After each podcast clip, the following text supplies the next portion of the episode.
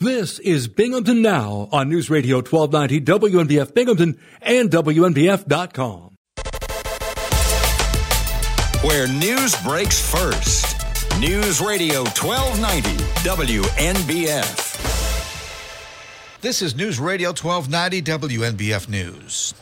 Mostly cloudy today, then gradually becoming sunny, on your 41. Mostly clear tonight, low around 20.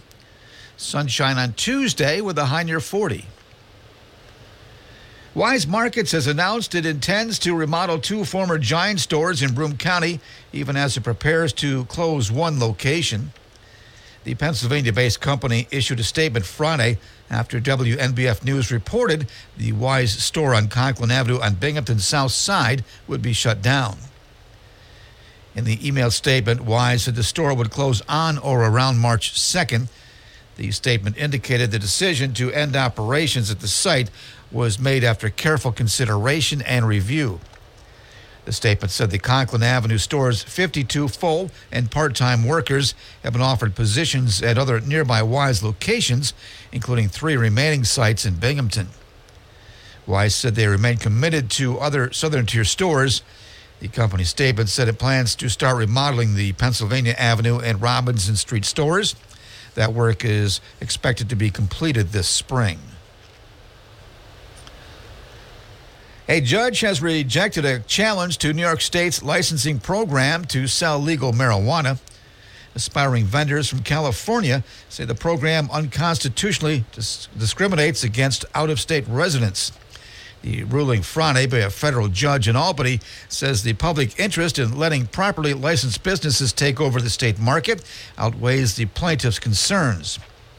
The judge says the main purpose of the Commerce Clause that plaintiffs say should open the market to out of staters doesn't apply to the federally illegal cannabis trade.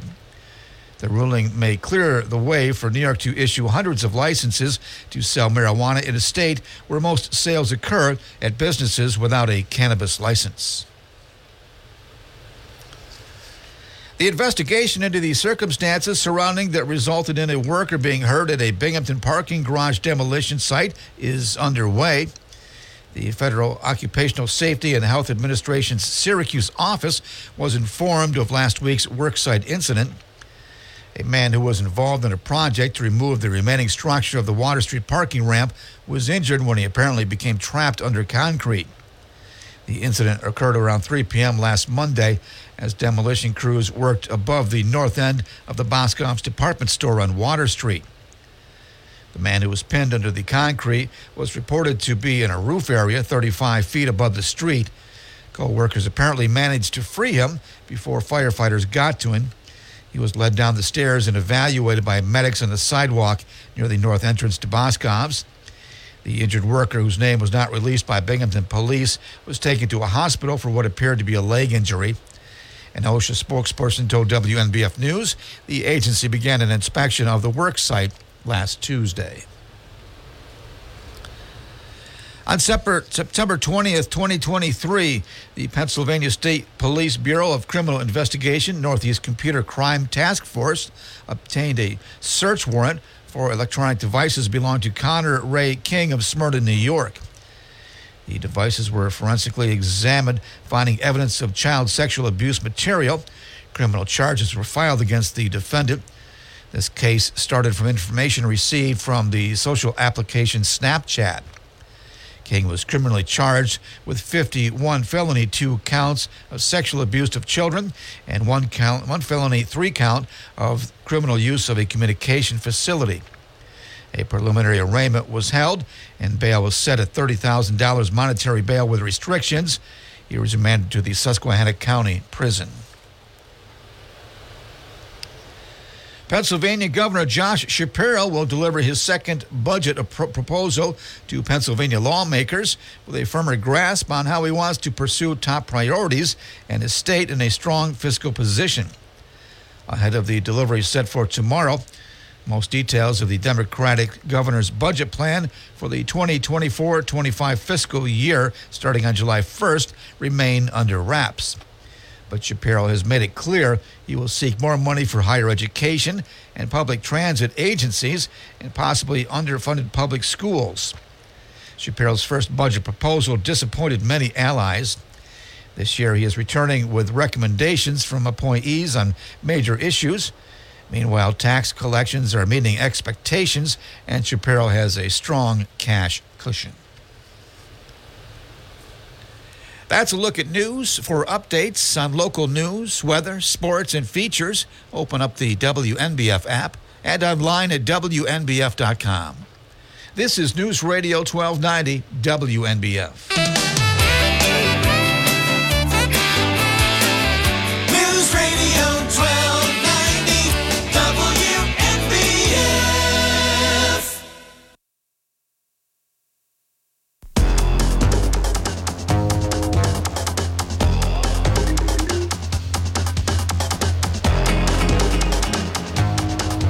Joseph.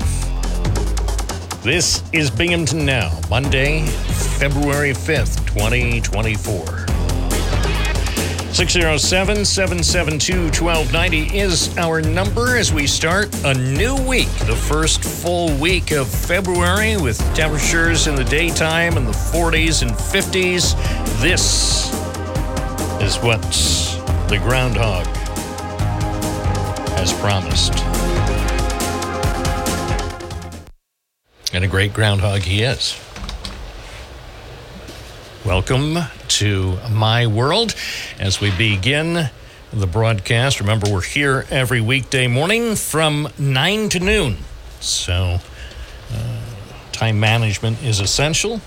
If you waste your time, you'll find out you won't get in, be able to talk on the program. Some people find out the hard way. Oh, I thought I'd wait till the third hour and take my chances. Well, you can do that. Or you can be among the first to speak this week on News Radio WNBF. Top stories. Let's take a look at the top stories. Well, the top story just from the New York Times this morning website. Mudslides and rescues along with power outages, follow record rainfall in California. A large part of LA County under a flash flood warning includes, by the way, for our listeners in Pacific Palisades and Malibu, flash flood warning. Forecasters are warning much more rain is on its way. So if you're in Pacific Palisades, Malibu, and other parts of Southern California, beware. More rain is heading your way. All right, let's take a phone call. Good morning, WNBF. You're on the air. What's your first name? Where are you calling from? Well, this is uh, bright eyed and bushy tailed up since 5 o'clock. Carol from Johnson City. Welcome. Went to six. Uh, thanks. Hi. I usually don't call first. I'm usually not so worked up like I am this morning. When I heard uh, our favorite president in parentheses or with a asterisk after it. Like I don't really believe that, but anyway, I just feel like criticizing uh, President Biden. His tone of voice that he was using when he was blabbing on this morning on your early news report, I, I was uh, sort of like maybe half paying attention. But he had the same tone of voice. I, well, he was criticizing Trump for something. I, I can't remember exactly what it was. Uh, maybe it had to do with uh, what happened in the, did uh, Trump win uh, South Carolina? I I like got lost uh, in the reporting. Did he? Did they have the primary vote yet? Don't know. In South no, no, they they didn't. So no, Trump. Oh, they, uh, Trump he, he just the only thing like the only thing I know is Trump lost in 2020, and he lost by more than seven million votes. That's all I know. Okay, well, the the newsworthy thing that he was saying, and newsworthy is in quotes, questionably uh, newsworthy, uh, ridic- ridiculing Trump about something which I can't remember or didn't comprehend or whatever, and he was using the same tone of voice that he did when he was ranting on about this was several years ago, like way several years ago, before the COVID. Maybe you could even find it if you could find uh, that uh, it's live that live thing that always makes All right. me laugh. Hold on, hold he on, was... hold on. I found it. Hold on. Listen carefully. You're one of only two presidents in American history, you and Herbert Hoover, who left office with fewer jobs than when you took office. Herbert Hoover, yes. Donald Herbert Hoover Trump. Thank you. Yeah. Thank you. It, it, it so just- that it that just, was uh, that was President Biden speaking in Las just Vegas. recently. Right. Okay. Does anybody remember that what had happened about the job thing when the COVID came and people were not working?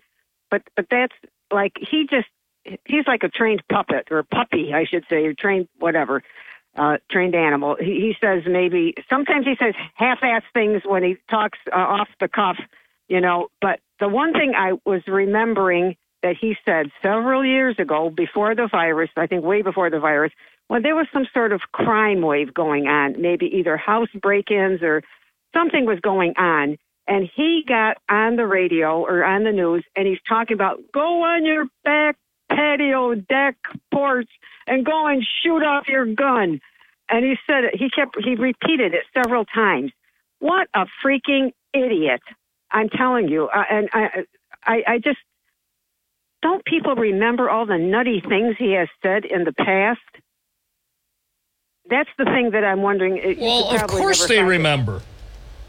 They, well, I don't know if they remember that crazy thing that he was yelling about. And Democrats are supposed to be against guns, against the NRA. Nobody's NRA. against. Nobody's against the guns. People, what people are against The is Democrats are. oh, they're you know what they're really against. They're they're against anybody who is calling someone to behave violently. like to punch him in the face, I'll tell you. Yeah, I'm I'm not crazy about that. He's I mean- I hope I hope he regrets he said that. That let's be honest. Let's Maybe be he even said it more than once. it's terrible. That is terrible. There's it's Yes, it um was. it's indefensible. I love the poorly educated. He loves the poorly educated. So I that's why believe he said that that's either. why he loves people more from say Mississippi than New York. Yeah, well, does, does that mean I'm the uneducated if I only have one year of college? No, you you grew up in New York. You have you have a lot of education. He I ain't guess he ain't talking about you, Carol. Uh, that's good. Well, I just want I just was wondering how many people remember that he he was like ranting about getting out your gun and shooting it off your back porch, patio, deck, whatever. And Maybe he- that and he went was it, it could have been Sarah Palin on her back porch when she was looking at No. at uh, Putin. No, there, there was some there was some crime there was some crime waves business going on, which prompted him to uh, say that. Who said it? And Biden, He, oh, I don't remember that. I don't. I don't remember Biden ever saying something of, of that nature. The reason that Donald Trump is a former president. they played it several times on the news. It was probably a year or two prior to the uh, onset of the virus. Really? Yeah. And and he was like a maniac. Like Yeah, a maniac? And he was using that, that, that- he is a maniac. No. Oh, I that, you don't mean that. You don't. You don't go on the radio and call the president of the United States a maniac. Okay, okay. If all you people out there who know Polish, here comes a Polish phrase: "On idioty," and it's not a swear word. Trust me. Yeah, I Oh, should. I should have bleeped it. I should have bleeped it. I'm sorry but to our not- listeners it's who not- understand Polish. I'm sorry. I I wasn't prepared to bleep it because I I didn't think Carol would try to slip It's one not. past It's not us. anything. It's not anything of uh, swearing. Uh, well, then anything. tell tell the rest of us what it means. he's an idiot. Oh, Carol. You know when he's Mr. Tough Guy when he's standing behind a microphone by himself. That's what uh, Trump said about me after the big interview from 10 years ago. Oh, Bob, I am so I'm so riled up. Are- Are all these people out there in the audience, including that one guy that calls towards the end of the show? He must have a fortune teller's uh, glass ball where he's like finding out the truth. How does he? He he speaks of such knowledge that is so. Uh, like it's almost documented. Like th- th- this is a a lot of these things. It's always they this and they that. Who the hell does he think he is? many times you correct people and say, "Who's they? Who's the they of which you speak?" Not Well, uh, all we can say, we know what the American people are thinking at this very moment. Well, You're right. Well, that's the reason I'm running because we have to win. No, no, I, I give my word. We have to. There's not much of a choice here. I was listening to Mike Gallagher, whom I uh, always said was arrogant, and he, he still is, but he's been saying some decent things lately, so I've been listening to him. And he played a snippet of a skit from Saturday Night Live in November of 2015 before he even announced to run for president. And um, it was, he said, it's very difficult to find. They had a great deal of difficulty finding it. But anyway, uh, Ivanka was uh, on the stage and uh, they had someone imitating uh, Melania. And it had to do with, you know, being president. They they ran the skit as if uh, Trump is was president at the time of the skit, and uh, he said it's very difficult to find. I don't know. I guess he's got these technical people. Yeah, it's called YouTube. All you have to do is go to YouTube. That's that's how difficult it was. But you know, sometimes you you have to uh, amuse the audience by making it sound like it was something difficult when in fact probably one of his unpaid interns punched in the keywords to YouTube and had it ready to go in less than two seconds. You know, I'm having a really I, I, because I've been up for so many hours. I, Why? Really, Why have you been up for so many hours? How come you didn't get the requisite eight hours sleep? Well, because I usually get five, but I'm always I'm always up at either four or five o'clock, and I, I get in like a half day's work before uh, whatever. Well, then, do you at least take a nap, like uh, in the uh, afternoon? No, but I but I but I fall asleep early, uh, early in the evening, hmm. and uh, usually this is this is meant to be kind of funny. In the summertime, when it gets dark later, you know, it's still light, like about eight eight o'clock, eight thirty. Hmm. How I know I fell asleep is because the night light in the bathroom is not on. I I wake I wake up, at, you know, four in the morning, and like I've had, you know, like maybe five, six hours of sleep. I go, oh, well, I must have fallen asleep when it was still daylight because the bathroom nightlight is not. Well, well, just think. Just think it's going to be summer. It's going to be summer well, in a, a, few weeks, according to the ground dog. I know. And uh, what is it? Uh, sunset is now about 519, 520. Well, it was 519, I think, on Friday. So it must have moved up to 521 by, by today.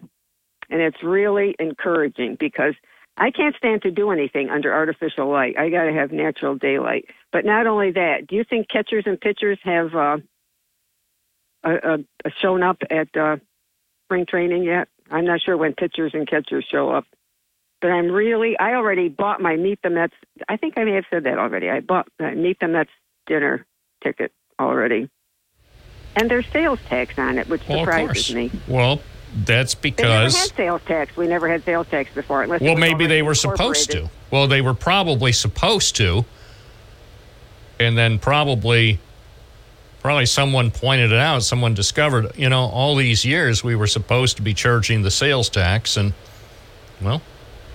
Well, anyway, Molly, who is head of the ticket group, uh, she gave me a call because I said, please, in the you know when the season ended, please don't forget to call me because I don't have the internet because they send out email reminding mm-hmm. people. And uh, so she personally called me that day. I went down. The day she called me, I went down and got my ticket for the dinner. All right. So, uh, is there any other caller coming in? Is the phone nope, ringing? No, all the phone lines are anybody? all the phone lines are busted. Well, I just hope. None of the phone lines is working, Carol. We, we have in all of Binghamton, we have the the last remaining phone line that's working. Others have been apparently unplugged. Okay, so you're going to let me blab on and make a fool of myself? Nah, no, no, no. I'm, I'm gonna. I'm going to let you go now and tend to your chores, and then you can get a nap at noon after the program's over. Well, you know where I am. I'll just tell you. I am at Wendy's in Endicott. I'm on my. I'm on. Are you really there? I'm in the parking lot. I'm looking. Open for breakfast. I was just there. I was just there. The one on the uh, corner of Washington. And, I was uh, just there. Oh my gosh. Wow. Well, I, well, I mean, obviously not just there because I've been on the radio now for the last 12 minutes, but before, I don't usually disclose this, but since you brought it up, I was just there. I was in Endicott. There was um, a sit. I'm not going to go into any further detail because it didn't turn into anything really newsworthy.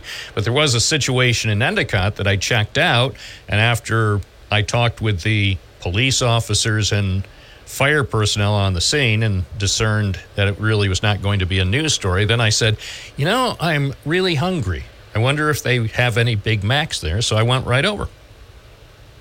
Interesting. Well, the, uh, one of the reasons why I get up, uh, well, particularly earlier uh, on Monday, is because I go to six forty-five mass at St. James. So, uh, So, but why are you, if it's at St. James in Johnson City, how did you find yourself at Washington Avenue in Endicott? Well- did you make a wrong turn? Uh, because no, because I wanted to stop at the uh, UVES, the the uh, ambulance place there Sure. uh, on the main street, uh, and ask them a question. Oh, okay. And so uh, I uh, just kept on going, and I thought, oh, I was just over there too. I mean, near there, near Avenue B. oh, because I was checking on another story I'm working on in, in Endwell, which is just uh, a couple blocks away from the uh, U- Union Ambulance headquarters on Avenue B. well, I really, I really uh, agonized over should I turn left when I came off of the street to get onto Main to go to Vestal, or should I turn right because I'm on my way to Target. So uh, it's like six to one, half a dozen Right. the other. So as I decided to come this way and then backtrack on the Parkway. No, you should have stopped I, by uh, the uh, that Speedy Shack Wendy's. over there. You you went right past the Speedy Shack Exactly. on Main Street. You should have gotten a breakfast Speedy. Nah, yeah, no. I, I, I hate to say this, but I think their speedies are a, a little too vinegary. Wh- Which which brand is that that's over there? You can't say the name. No, I can't say Lupos. Oh, oh Can't, you okay. can't say you can't say Lupos Charpit on the program Well, on East I don't Main know Street who in the- Endwell. Well, who, well, because uh, you uh, have a sponsor for the baseball announcing, and they uh, advertise. Uh, who's the speedy giant? Is that Lupo's the uh, ones that have their speedies at the ballpark? Well, that's Lupo's over in West Endicott, which I was also over there this morning, where Steve Lupo does all the and his people do all the the speedies. I mean, that's where Over they process Dixon. the speed over on Dixon That, Street. that's over at Dixon. Yeah. Yeah, I was That's over, and I was over. Listen to all the places I was uh, near. I didn't. Uh, I I was near Our Lady of Good Counsel. You've heard of them. I was Oh, near the golf course. En-Joie. I was near the delightful Red Carpet Inn that's still closed after all these y- I years. so- yes. I was at the village, uh, not village, at the town of Union meeting when these people were the presenters for the uh, possibility of turning that place into apartments. And it was so exciting uh, to have them talk about it because, uh, uh, I don't know, it just was. Because Well, you know what I think is bad. exciting when they announced they that they're they're They gonna they're gonna convert it into a place where they can house 50 migrants. The migrants who were getting into fights in New York City, they're gonna move up to there. That would be a good idea because they would that, that would be a lot more relaxing than in the middle of Times Square.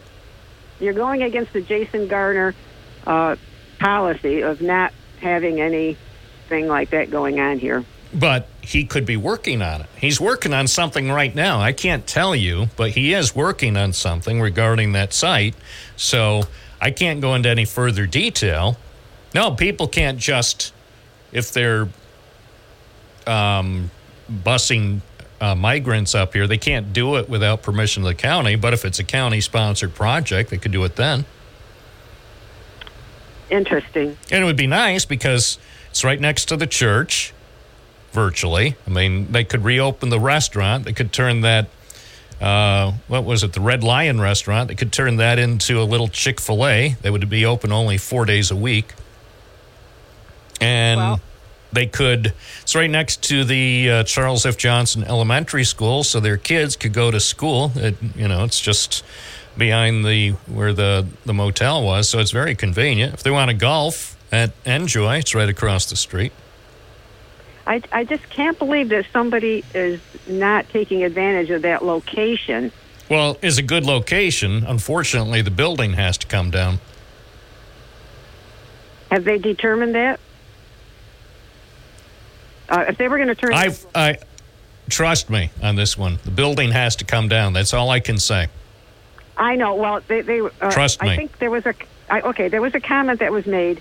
I'm not sure if. Uh, oh no, I think that was the the Binghamton mayor made a comment about tearing something down to make it shovel ready and more uh, uh, what's uh, feasible for someone to take take it over, buy the property, and turn it into something rather than buy it and be responsible for tearing the building down. Well, well, stuff. Hey, thanks for calling in. Glad you uh, got in first. You, first caller of the week. Congratulations. Thank you. Oh my God. Oh, that's right. Well, thank you for letting me.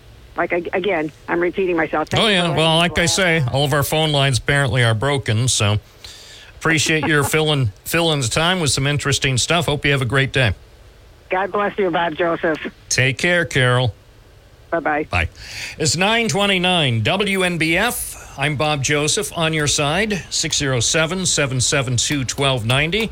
You can try the phone lines. Who knows? Maybe, maybe they'll work. Or maybe the Chinese have finally succeeded at hacking Binghamton's telecommunications system. From the Gault Auto Studios, this is WNBF News Radio AM 1290. Also available at 92.1 FM. We sell the ultimate driving machine at Gault BMW.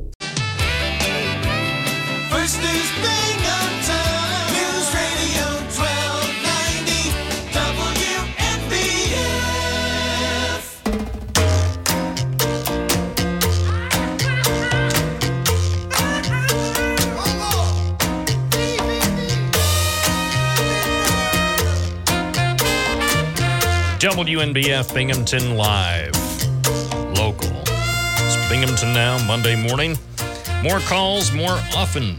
Bonnie from Shenango Forks, you're on the air. Morning, Bob. Uh, listen, I want to talk about the illegal immigrant stuff here, please, if I may. Uh, listen, uh, I'm not happy with it.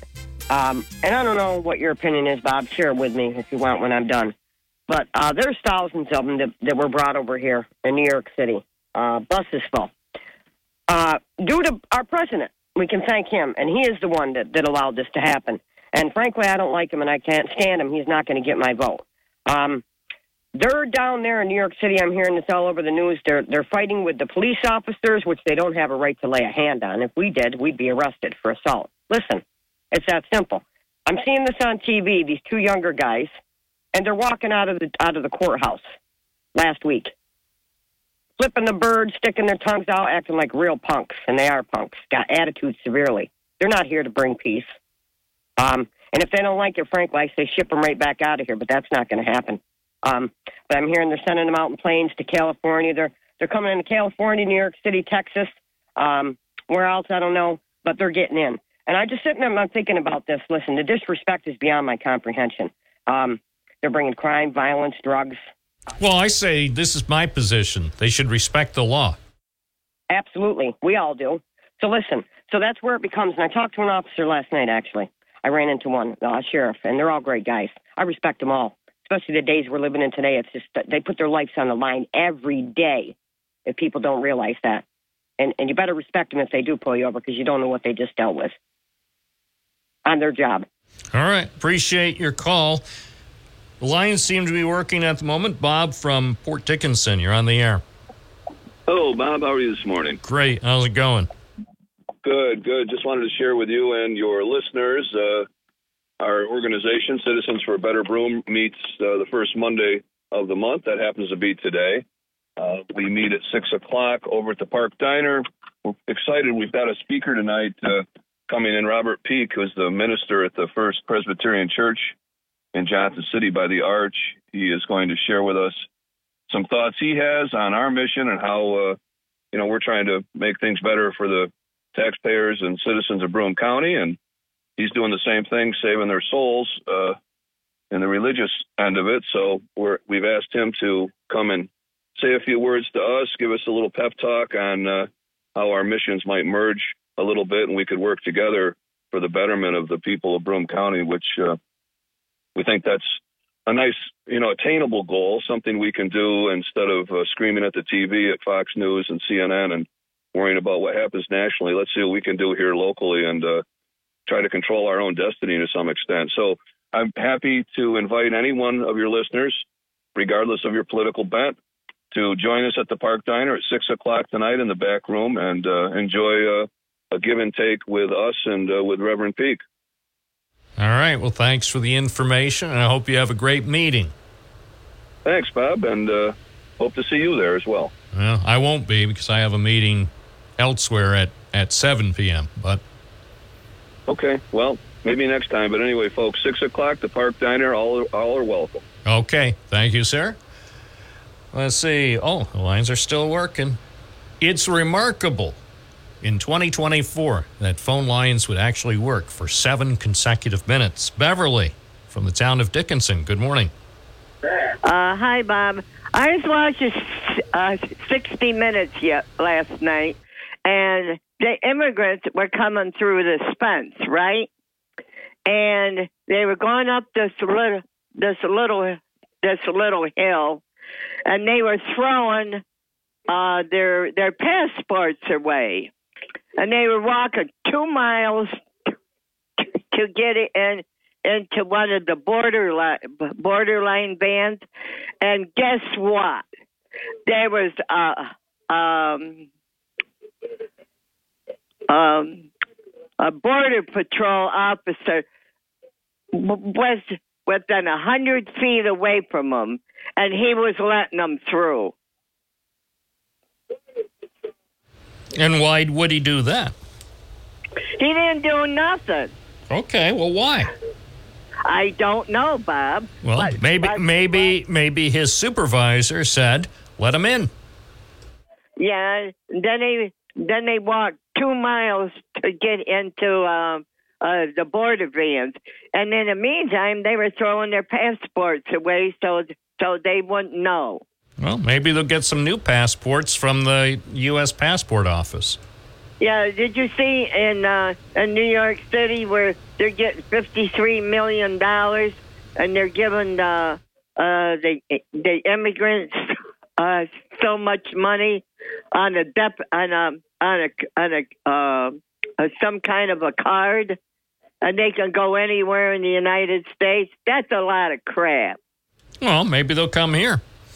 This is a nice place. Like I say, if they would only fix up that motel there in West Endicott, I mean, it's not in great shape. I think if anybody is going to redevelop it for a commercial uh, project, that it would have to come down. But at least for temporary housing, they could probably fix it up in a couple of months and make it livable for at least 50 people. City. What's that? So the kids couldn't go to school. They could go to UE. There's a school right behind the motel there on West Main Street, Charles F. Johnson. I don't know, Bob. So there, there's something wrong with our there's something wrong with our government. Well, there always has been. And that's not new. As far back as I can remember, there's been something wrong with our government, but it doesn't make it a bad country Why are they doing it, Bob? because we need more people. Have you seen the, the want ads? The- They're having trouble filling jobs. Restaurants and other businesses can't get enough people to work. We need people in this country who are willing to work. Yeah, but Bob, they should come in. They should come into our country correctly. Well, I agree. They should go through the proper procedure, but the system is not working correctly. If they go through the proper procedures, it could take them years before they would be able to get in. Who has that kind of time? I, I don't know, but Biden's not getting my vote this year. Uh, who's the other one that's running against him? R- RFK Jr. May I think RFK Jr. says he wants to be president, so he is. Um, it's a well-known name. The Kennedy brand is uh, respected by many Americans. So you know, I mean, uh, I don't know, Bob. I feel sorry that the kids, that the children that are that are ha, uh, have to grow up in the in the in this society. I mean, it's wrong. I mean, uh, everything is going to be fine. You know, this is this is not that different than other times in this country's history. We've had we've always had challenges. At any given time, this country has been dealing with multiple challenges, and this country always always comes through whatever challenges we face stronger and better than ever. Yeah, well, Bob, I I feel sorry for the kids that are gro- that are growing up, especially the little ones that are in kindergarten and so forth. Well, then feel blame their sorry. parents. You know that that's the thing. You know, in this day and age, if you're if you're going to have a kid, think about this. Think about what your kid is going to face in this country for the next 100 years. That's you know, don't blame the kids. Blame the parents for having the kids. At at this point in time, why would anybody want to risk it? Take it, you know, having kids, twins, triplets, more, because we're living in uncertain times. Yeah, well, well, like I said, Bob, I, I'm I'm up in years, you know, and you know, I'm just like my father always used to said. He he said when we get old past eighty, we're living on borrowed time, you know, and he always said that. He said that for years. Yeah, well. And my, when before my father died in '94, we were we had a Christmas dinner here at the house, and and that was back in 1993. And my father always said that when he passes away, the United States will get worse. And you know what? he was right. yeah, look at the gas prices. Anyway, thanks for calling in. Hope you have a great day. Thank you. You too. 941. Look at the gas prices. Am I right, people? You're listening to Bob Joseph live on WNBF.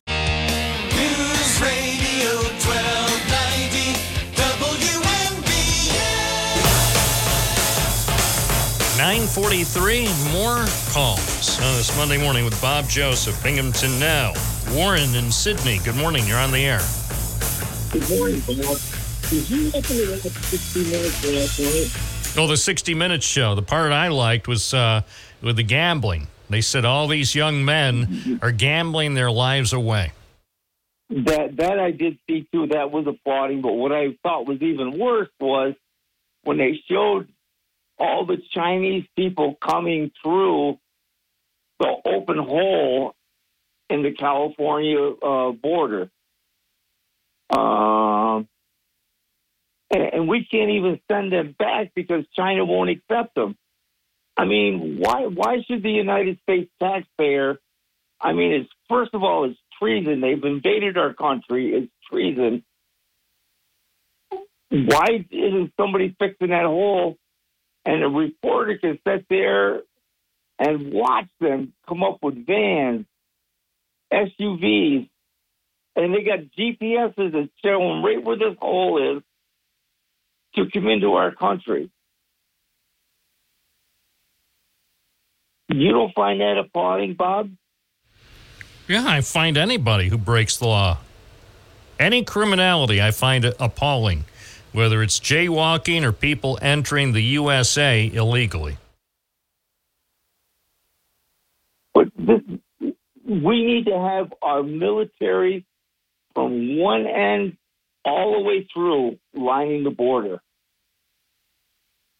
Well, if uh, what's his face had carried out his promise to build the wall and have Mexico pay for it, we wouldn't have the problem now, would we? But he only got a portion of the wall built, and we, the American taxpayers, were stuck with the bill for a partial wall. You know, you build a partial wall, it's um, it's essentially useless. He was talking about building a, a, a full wall, a state of the art wall, and having Mexico pay for it. So he um, he reneged on one of his key campaign promises in 2016. Yeah, but all they had to do was is start taxing the money that, that these people send back to their own countries. And that That's not all. All we had to do was get Mexico to pay for it, as he said. And the truth is, Mexico didn't pay a single peso. And what we ought to do is take the money foreign aid away from Mexico for not, uh, you know, helping us out in the time. But the Democrats, they're working hand in hand with Mexico. And so are the Republicans. He worked hand in hand with the the Mexicans because he didn't make them pay for the wall. So he lied to the American people saying he would build a wall and then have Mexico pay for it. A, only a small part of the wall was ever built, and B, Mexico, the Mexican government has paid nothing. It's 947. Richard from Binghamton South Side. Good morning. Hi, Bob. I'm calling today to talk about Robert F. Kennedy Jr. and the local effort to get him on the ballot in New York State for U.S. president. All right. So, what are you going to do about that? Well, um, I can explain what's needed to get him on the ballot, but I just wanted to mention that there's a meeting tonight at the Broome County Library at 6:30 p.m., 185 Court Street, to discuss his candidacy and to, and to organize a grassroots movement to get him on the ballot. He's going to require 45,000 signatures to get on the ballot in New York State. That's the requirement for independent candidates. All right. Well, sounds so, sounds attainable. It is attainable, and um, he needs also like uh, 500 from various congressional districts. I think we would be able to handle that pretty easily as well. Uh, but the uh, the petitioning doesn't start until April, so we're just getting started now to get things lined up so that we're ready to go. Because they only give you six weeks to get all those signatures. It's not like it's an open period. Yeah. Well, the way the Republicans and Democrats set things up in New York State, they they uh, have done everything in their power to set a really high bar for ballot access. But as I say, with the Kennedy name and with his, um, well, I mean, every, I'd say everybody in the country knows of him, so it shouldn't be too hard to get the necessary signatures. Hopefully not, except that uh, anybody who's already signed a petition for the other candidates is not eligible to sign again.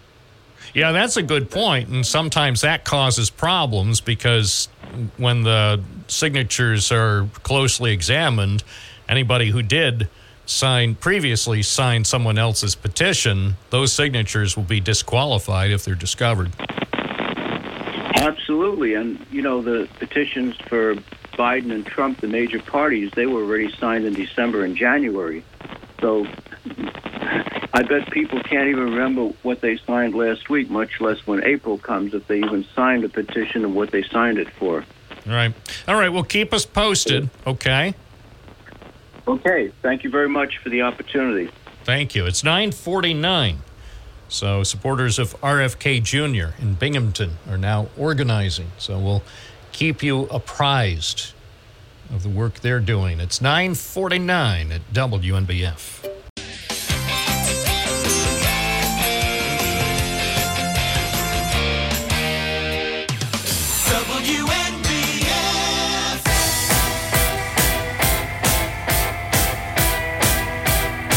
953 at WNBF. Tom and Endwell, good morning. You're on the air.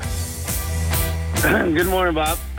Um, you know, since you're an awesome journalist, you should go through and uh, let all the people that listen to you every day go through all the executive orders that dealt with the border that Biden got rid of.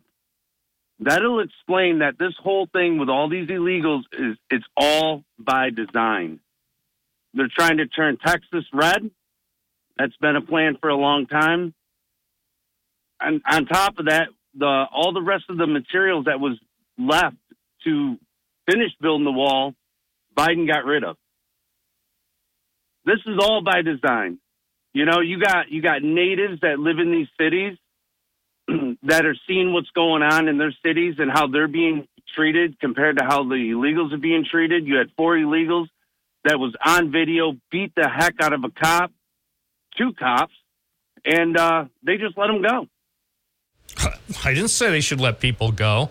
If you're accused of assaulting a police officer, unless there's some really important extenuating circumstances, I don't think you should be let go.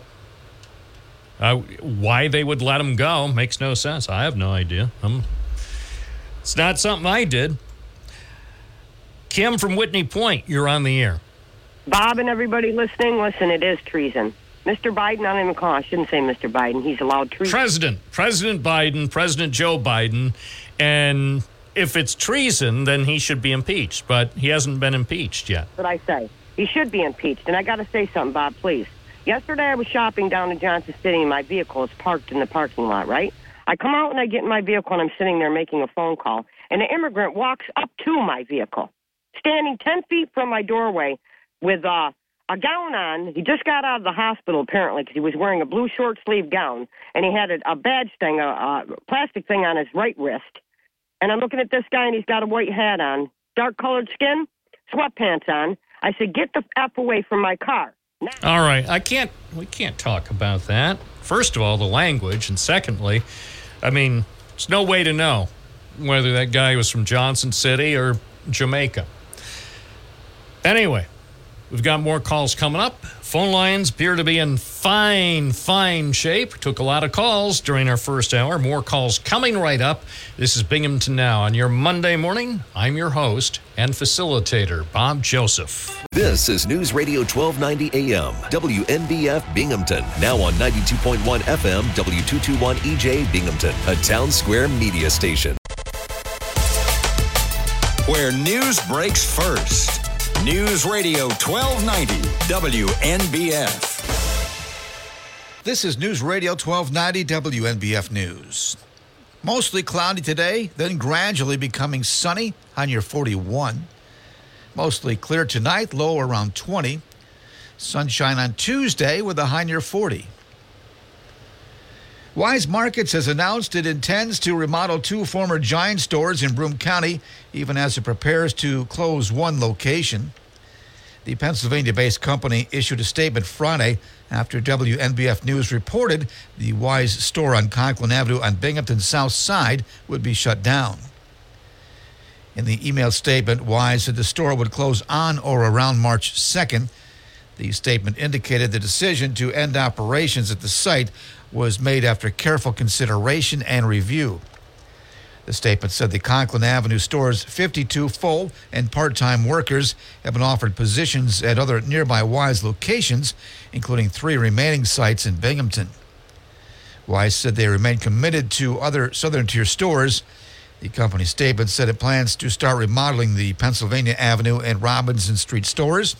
That work is expected to be completed this spring. A judge has rejected a challenge to New York State's licensing program to sell legal marijuana. Aspiring vendors from California say the program unconstitutionally dis- discriminates against out of state residents. The ruling Friday by a federal judge in Albany says the public interest in letting properly licensed businesses take over the state market outweighs the plaintiff's concerns. The judge says the main purpose of the Commerce Clause that plaintiffs say should open the market to out of staters doesn't apply to the federally illegal cannabis trade. The ruling may clear the way for New York to issue hundreds of licenses to sell marijuana in a state where most sales occur at businesses without a cannabis license. The investigation into the circumstances surrounding that resulted in a worker being hurt at a Binghamton parking garage demolition site is underway. The Federal Occupational Safety and Health Administration's Syracuse office was informed of last week's worksite incident. A man who was involved in a project to remove the remaining structure of the Water Street parking ramp was injured when he apparently became trapped under concrete. The incident occurred around 3 p.m. last Monday as demolition crews worked above the north end of the Boscov's department store on Water Street. The man who was pinned under the concrete was reported to be in a roof area 35 feet above the street. Co workers apparently managed to free him before firefighters got to him. He was led down the stairs and evaluated by medics on the sidewalk near the north entrance to Boscov's. The injured worker, whose name was not released by Binghamton police, was taken to a hospital for what appeared to be a leg injury. An OSHA spokesperson told WNBF News the agency began an inspection of the work site last Tuesday.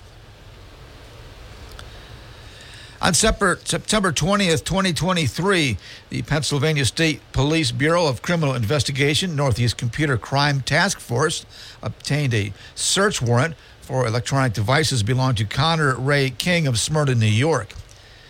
The devices were forensically examined, finding evidence of child sexual abuse material. Criminal charges were filed against the defendant. This case started from information received from the social application Snapchat. King was criminally charged with 51 felony two counts of sexual abuse of children and one count one felony three count of criminal use of a communication facility. A preliminary arraignment was held, and bail was set at $30,000 monetary bail with restrictions. He was remanded to the Susquehanna County Prison.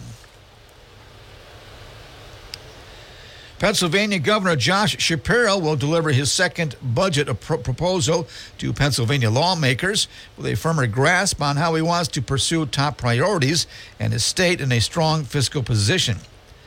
Ahead of the delivery set for tomorrow, most details of the Democratic governor's budget plan for the 2024 25 fiscal year starting on July 1st remain under wraps. But Shapiro has made it clear he will seek more money for higher education and public transit agencies and possibly underfunded public schools. Shapiro's first budget proposal disappointed many allies. This year, he is returning with recommendations from appointees on major issues. Meanwhile, tax collections are meeting expectations, and Shapiro has a strong cash cushion. That's a look at news. For updates on local news, weather, sports, and features, open up the WNBF app and online at WNBF.com. This is News Radio 1290 WNBF. News Radio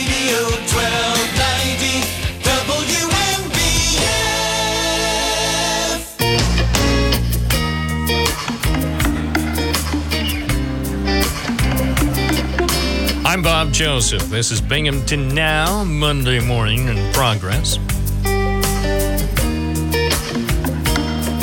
Don't dream it's over. We have only just begun. Another two hours of Binghamton Now begins right now. 607 772 1290. What's on your mind? Call in. I will facilitate the conversation. Hi, WNBF. You're on the air. What's your first name? Where are you calling from?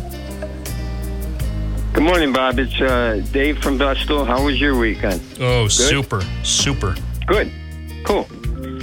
Hey, you know, speaking of speaking of weekend, I think Friday you. Uh, I remember you were talking. You, you had a. I think it was a Golden Gate boy. You had a conversation with there, and uh, right after that, you came back. If you're going to San Francisco with that song, Bob, I added to that. You know, be sure to wear some boots and watch where you step. Um. Also, But that's true wherever you go. I'm, I'm out here reporting. I'm out in the field at least five days a week, sometimes more often. And I got to tell you, and this is the truth without going into further detail, wear boots and watch where you step. I was just in Endwell this morning and I didn't have boots on, but I was watching where I stepped. I should have brought boots, baby. That's right, Bob. And that's Endwell. So don't denigrate the great people of San Francisco. Endwell, Vestal. I've had problems stepping into stuff in Vestal, but do you hear me complain about it on the air? No. No, maybe it would if it was human, though, Bob. There's a difference. You know, I don't sit down every time and, and you know, take a sample to send to the lab.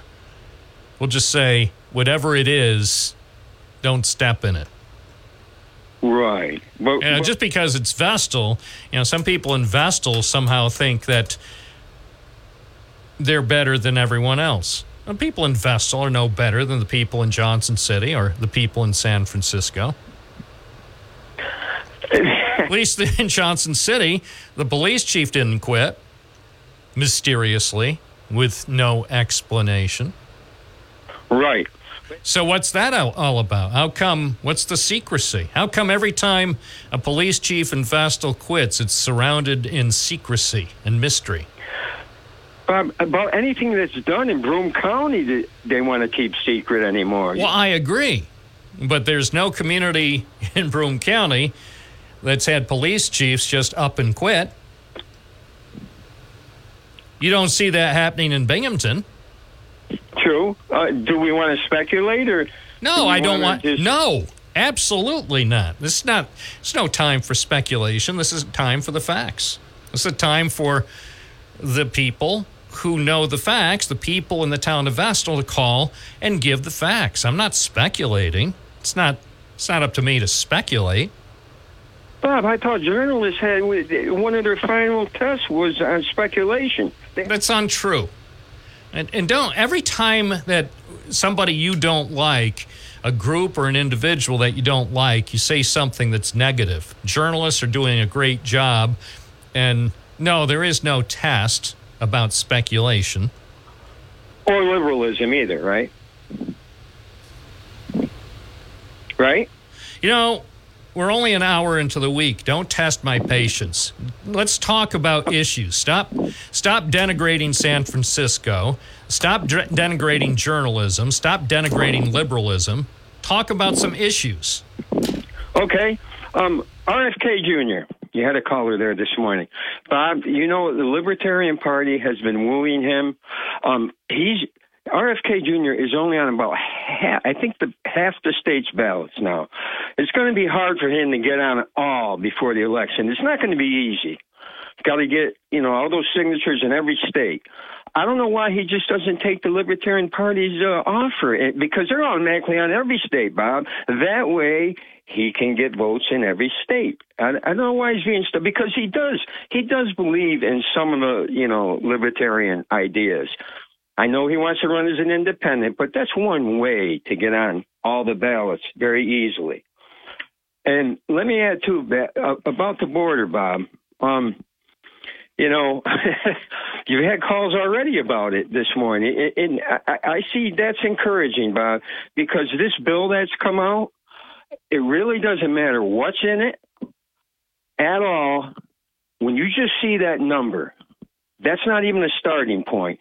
Four to five thousand a day. After thirty-five thousand for the week, Biden will shut the border down temporarily. Big deal, Bob. Pull. Hey, if you were to ask all the voters in the country, I, I bet you'd get 70 to 80 percent saying that number is way too high, Bob.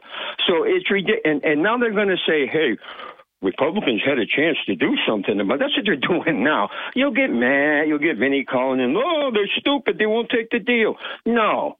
You're stupid if you take that deal with that number. That's way too high, Bob. Even you have to agree with that. Come on. Uh, will you? No, I don't have to agree to anything. I have to. Well, What do you mean? I have to agree to something? What is this? Some side, some sort of high pressure used car deal? Oh, even you have to agree. This is a great deal. Here, sign here. This is an offer that I can't extend for more than two minutes. Quick, you have to agree. I don't have to agree to anything. Well, because I depend on you. We depend on you with common sense, Bob. We, we kind of try to keep those two things together, you and common sense. We don't have a lot of people left in the country to count on for that, Bob. So we look to you for it. All right. Well, thank you. I appreciate the support. You know, I'm not sure how much common sense is lacking in this country. I think there's a lot of common sense. I mean, the American people showed their common sense in November 2020. Crystal clear, as they say, not even close. They didn't even have to count the Chads. 1016 at WNBF. Good morning. You're on the air. What's your first name? Where are you calling from? Uh, Dave, and I'm calling from Owego, New York. Morning, Dave. What's on your mind? Hey, Bob. Um, I just a couple calls this morning and everything regarding the uh, immigrations coming across the border. Where is the compassion anymore for these people? I mean, we as Americans. I mean, I hear people complaining about sovereign cities are getting money for these people, millions of dollars for medical, everything else. Where where where has our compassion gone as Americans for other people? I mean, we what are we supposed to do? Let these people go without health insurance, food, clothing, and everything else as they come into America? Well, I think that's I just what it sounds sounds what some of the listeners, or at least this is my theory. Most listeners, I'd say about ninety eight percent of the listeners, maybe even ninety nine percent of the listeners, have real compassion for those who are here coming to the United States looking for a better life and escaping uh, oppression in their home country and conditions that are so bad we can't even imagine. So I would say about 99% of the listeners right now are very compassionate. The uh, thing that skews the the impression for people who tune into the program is a certain percentage of clearly today a high percentage of the callers don't sound like they have much compassion based on what they've said on the air but i think that is sort of a misrepresentation of the total audience and also the American way. The American way is definitely to show compassion for the people who come to this great land of ours. We were fortunate. Most of us, speaking for myself and I'm sure most of our listeners, were very fortunate to have been born here. But as it turns out, right now more than 7 billion people on the planet were not born here and many of them would like to come to America and they should be given the opportunity. And I totally agree. And as they come over the border, there's going to be some bad seeds with the good seeds. I think the good seeds are going to weigh the bad seeds, and we just have to sift through that. But we, as American people living the American dream, have to have a little bit more compassion for these people coming from countries that have absolutely nothing. You know, I mean. And I would say this. I shouldn't have to say it because I think I think people heard earlier this morning, and they've heard several times in the past, I support following the law. Always respect the law. So those who come here who break the law ought to be held accountable, just as those who were born here ought to be held accountable. Everybody exactly. who breaks the law, and that includes jaywalking. If you jaywalk, if it's on the books, everybody should get a ticket. But you can't now. Now somebody will say, "But Bob, I saw you jaywalking, so you should get a ticket." Only if Binghamton police start issuing tickets to all jaywalkers. They would, since they've ignored the law for decades, but it's still on the books, if they start enforcing it, they should make an announcement 30 days in advance and say, starting March 5th, we're going to begin enforcing laws that are on the books. So if you're like Bob and jaywalking several times a day, be on the alert because starting March 5th, you're likely to be ticketed. But just exactly. just be consistent you know, and uh, uh, for the laws that are either unenforced or unenforceable, then get them off the books. You know, don't exactly. have don't have you know so many city ordinances. Just like the uh, there's a city law about riding your bike on sidewalks. Well, it's enforced about twice a year and it's not enforced on usually on the people who pose the biggest risk of running me over when they're speeding on their bike on the sidewalk downtown. It's usually added as an extra charge to someone who is uh, accused of selling drugs, and and so they'll charge the person with criminal possession of a controlled substance and maybe criminal possession of a weapon. Oh, and since we're looking for stuff to add to the list to this guy's uh, legal woes, let's also uh, charge him with um, violating the city ordinance about riding a bike on the sidewalk. Well, if you're going to enforce it for one person, then enforce it for everybody, or just get it off the books. Yeah, and then for the five that attacked the police officer, uh, the two police officers in New York City, um, and then they were let go uh, on the bail reform, uh, and then they hightailed it to California and they have no inkling of where they are and anything. It's it's they had to follow the law and give them bail reform. They're no different than a another citizen in New York City that gets bail reform for doing a a, a crime and is released uh, on the bail reform. So I mean that's their own fault, I figure. Well, and the thing the thing about bail reform, if New Yorkers don't like it, then apply pressure to state lawmakers to get it changed. To get it switched, correct. Totally under, I totally understand. And one last thing, real quick. Having a conversation with uh, one of my friends over the weekend, um, and uh, they were dead set on uh, the Orange Man coming back into office, which I totally disagree. And he's going to change the whole world. He's going to change everything. Uh, they they want their grocery prices brought down. Now I I got in a big argument with my friend because I said, for one, we are where we are on grocery prices. They're not going anywhere. They're not coming back down. Expect to spend your money at the grocery store every week as you do today, even after the Orange Man, if he is by far, hopefully never reelected. Um, He's never going to be able to change that. What's he going to do? Go to every supplier, every food manufacturer? Oh yeah, is he going to go to "Drop your prices PepsiCo or whatever? Yeah, he could call up PepsiCo in Westchester County and say, "Hey, PepsiCo, you guys, you guys, I shouldn't say guys because that's sexist. You folks, well, I shouldn't say folks because people say that's dated. You who control PepsiCo."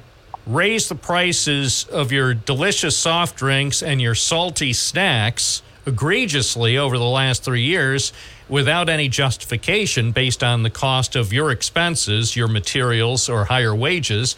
So I, the new president, the man who gets things done, I want you to ra- lower your prices back to what they ought to be. So cut your prices on your salty snacks and delicious beverages by 22%. They're not going to do it. Why would No, they? They're not. they're- They wouldn't listen to him. They wouldn't listen to Biden. They wouldn't listen to Jimmy Carter. They'll listen to no one because who do they answer to? They answer to the shareholders. Yep, and that's exactly right. And and that's why I expressed we are where we are now, and things aren't going backwards.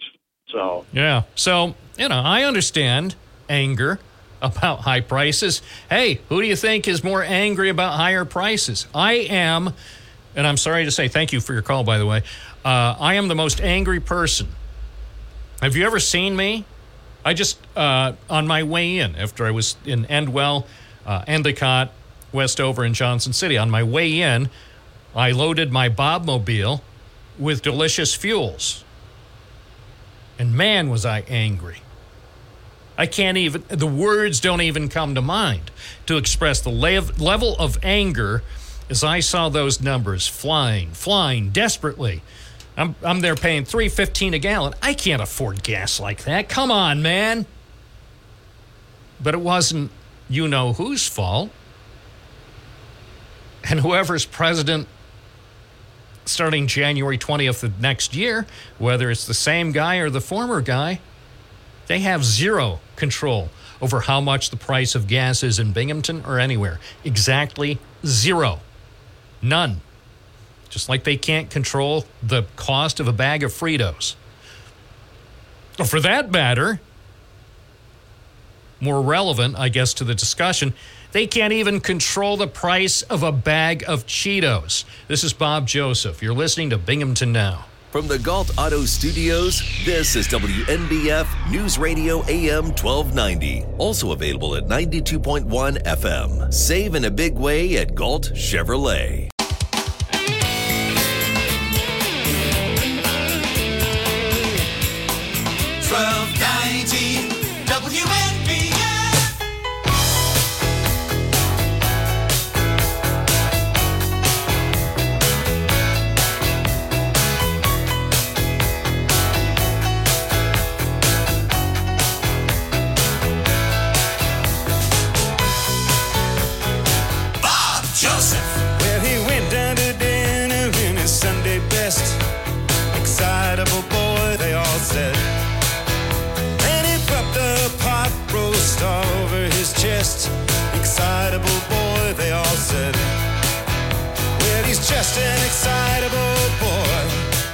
Exactly.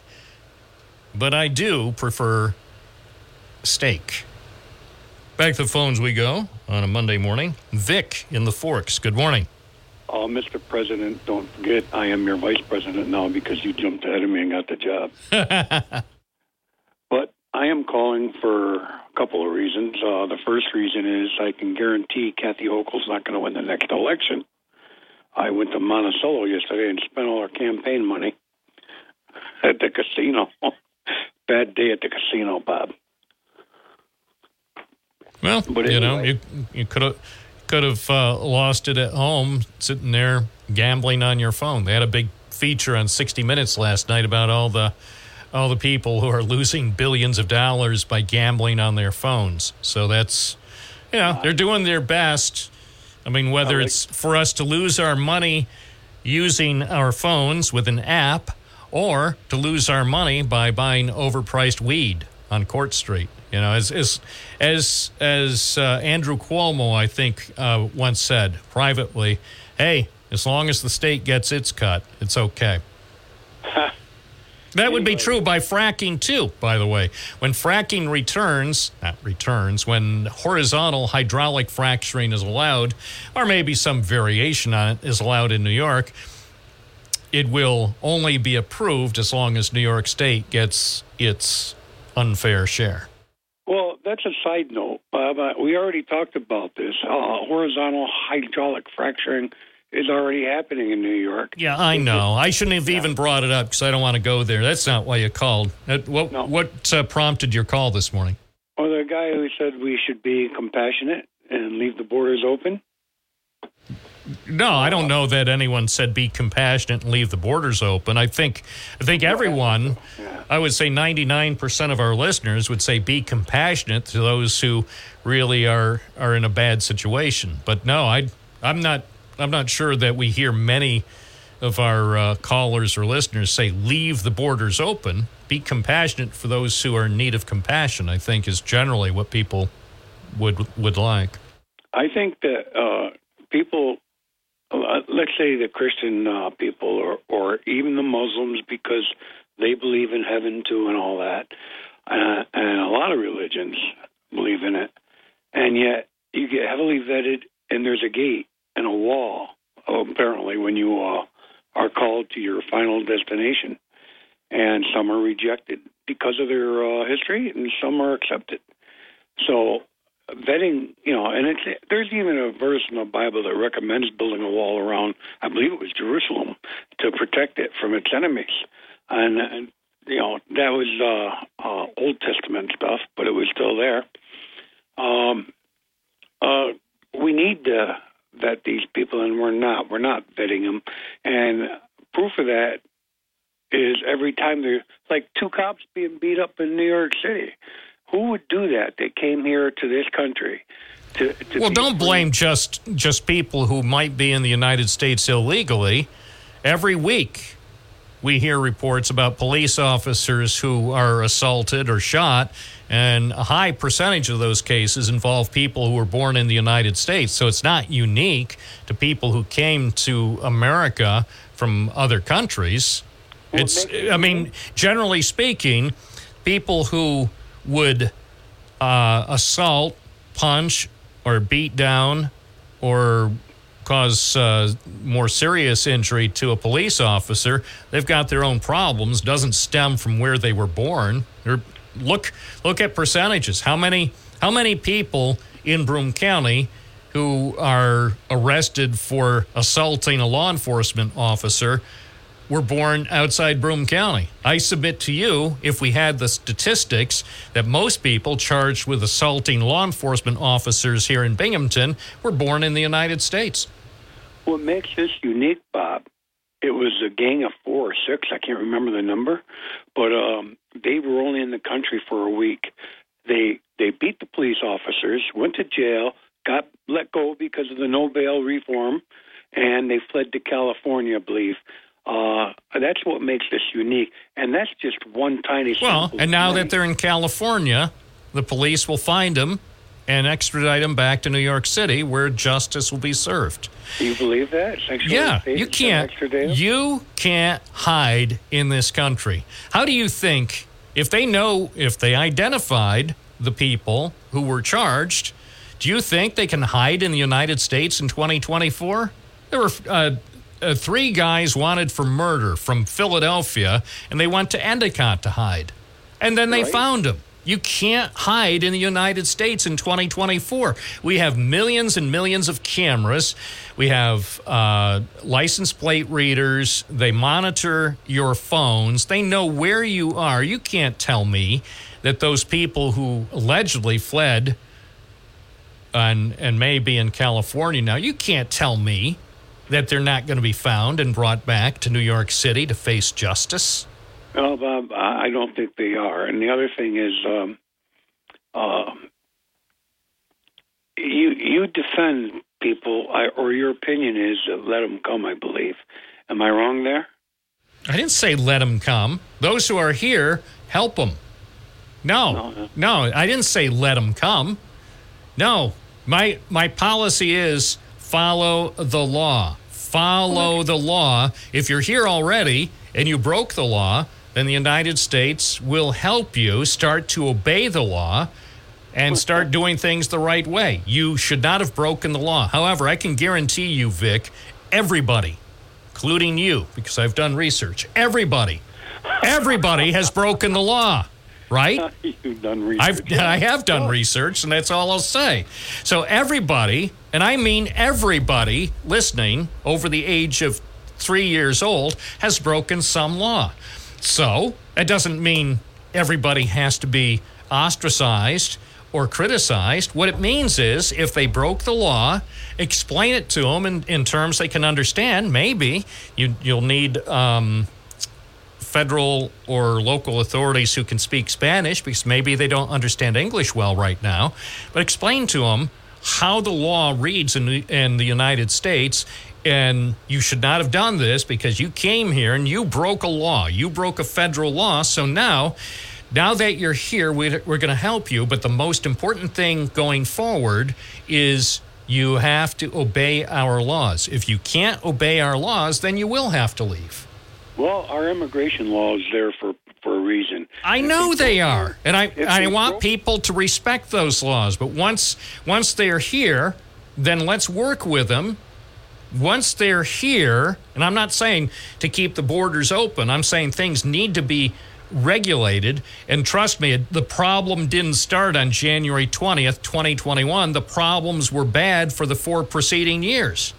And the guy who was in office who lied when he said he was going to build a wall and have Mexico pay for it, that didn't help matters. Uh, that- you know, you keep saying that. You know, eventually Mexico would have paid for No, it. You know no. anything about trade? Well, oh, yeah, if we had to apply pressure, eventually, it's true. It's just like eventually people can be forced to pay up by by governments because then they do apply uh, legal pressure. But no, Mexico is not going to willingly pay for the wall. Yeah, if the United States said, "Oh, Mexico, the the wall cost two hundred billion dollars to." Um, to build, and we're not going to let you. We we will not allow any Mexican products, including cars that were assembled for U.S. manufacturers. We won't let anything made in Mexico into the USA until you pay for the wall. Well, then maybe maybe that would have worked. But I don't think it was. I don't think that was the plan. and certainly not not something the former guy said. You know, if if he had if he had conditions attached, like Mexico will pay for the wall eventually after we spend years applying pressure, but he didn't say that. Well, well, Bob, one more thing because I know you have other callers. Uh, your statement say if they broke the law to get in the country, then they're here. Let's help them. I, if that were the case, I might as well go down the street to my credit union, break the law, and, and just ask for help from the judge when I get there and tell him I didn't know what I was doing. That's insane. First, you just talked about it on the radio, so all they'll do is uh, they'll ask for the tape from today's program. They'll introduce that in the court, and you'll be found guilty so fast your head will spin. And then the judge is liable to sentence you to the maximum applicable under the laws you broke. And then you're going to be making license plates. You'll be making my next license plate in Auburn. That's not true, Bob. I'm retired. I'm not going back to work. Well, if the judge says to, you're never too old to go back to Auburn. I know you haven't been there, but for those those interested, if you break enough laws, a judge could sentence you and you could wind up in Auburn making customized plates. Appreciate your call. It's 1038 at WNBF. And, and for b- good behavior, if you make at least 100 beautiful, flawless plates a day, then they'll give you two hours on a Saturday night to go across the street to Prison City. Because because they're fair, I'm told, at the Auburn Correctional Facility. What's on your mind? 607 772 1290. Bob Joseph, Binghamton Now, WNBF.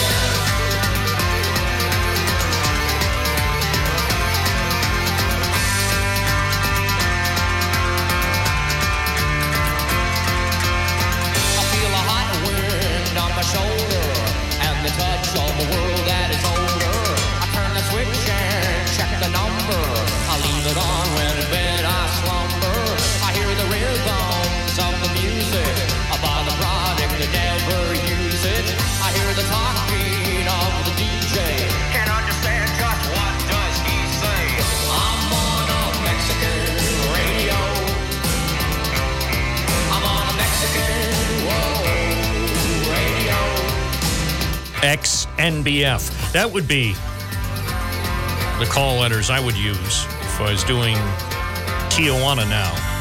But it's Binghamton now, so the actual call letters are WNBF. to the station.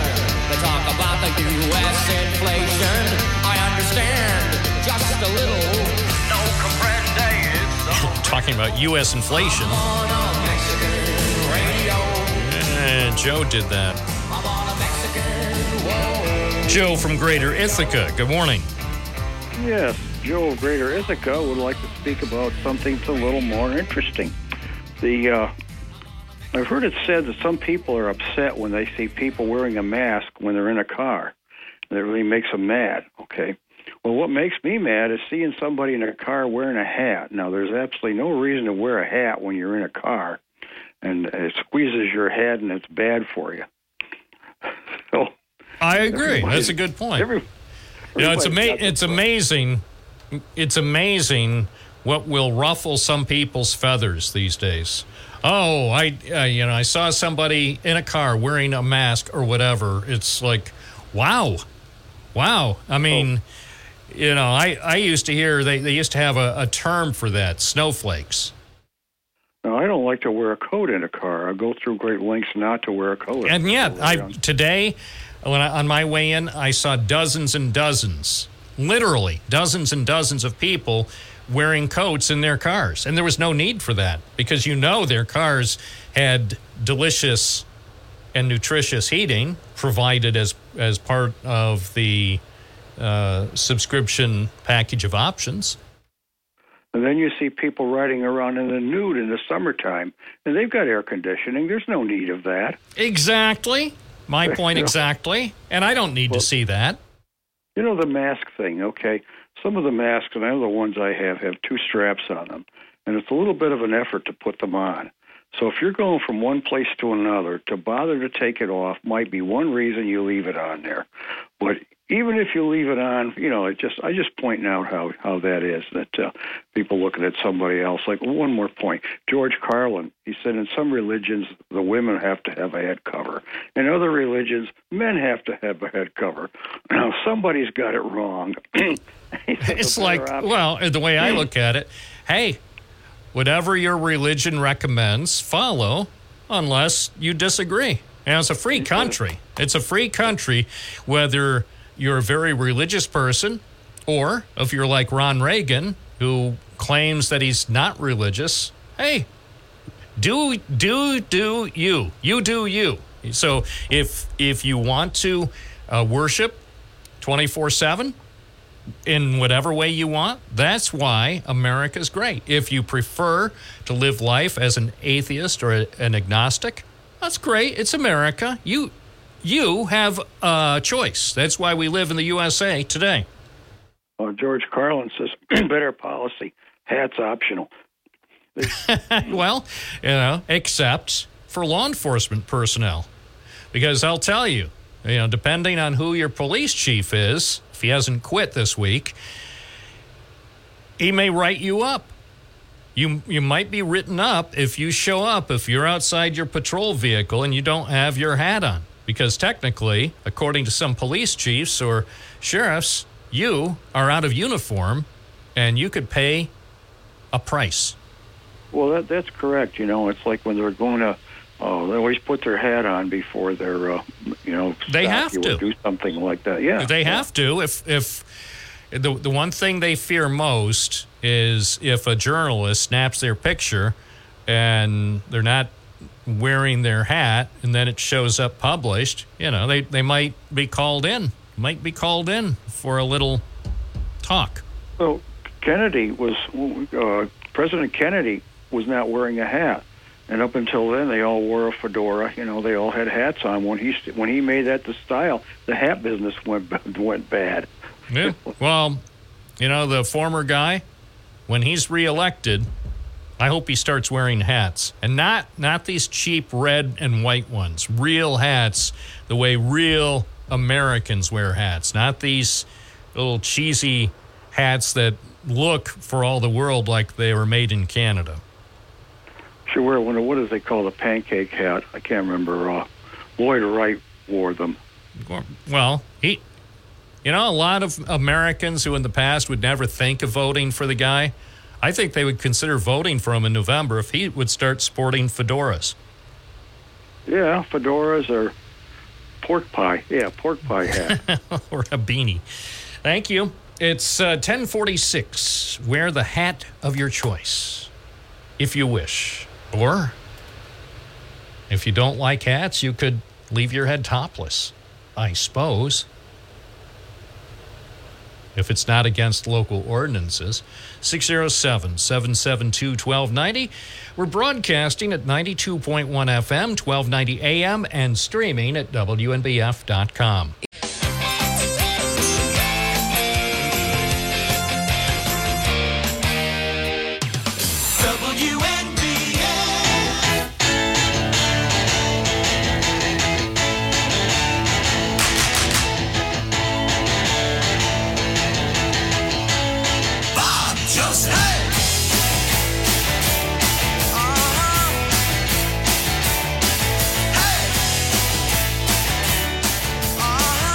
WNBF at 1049. Back to the phones as they continue to work almost flawlessly. James and Binghamton, good morning.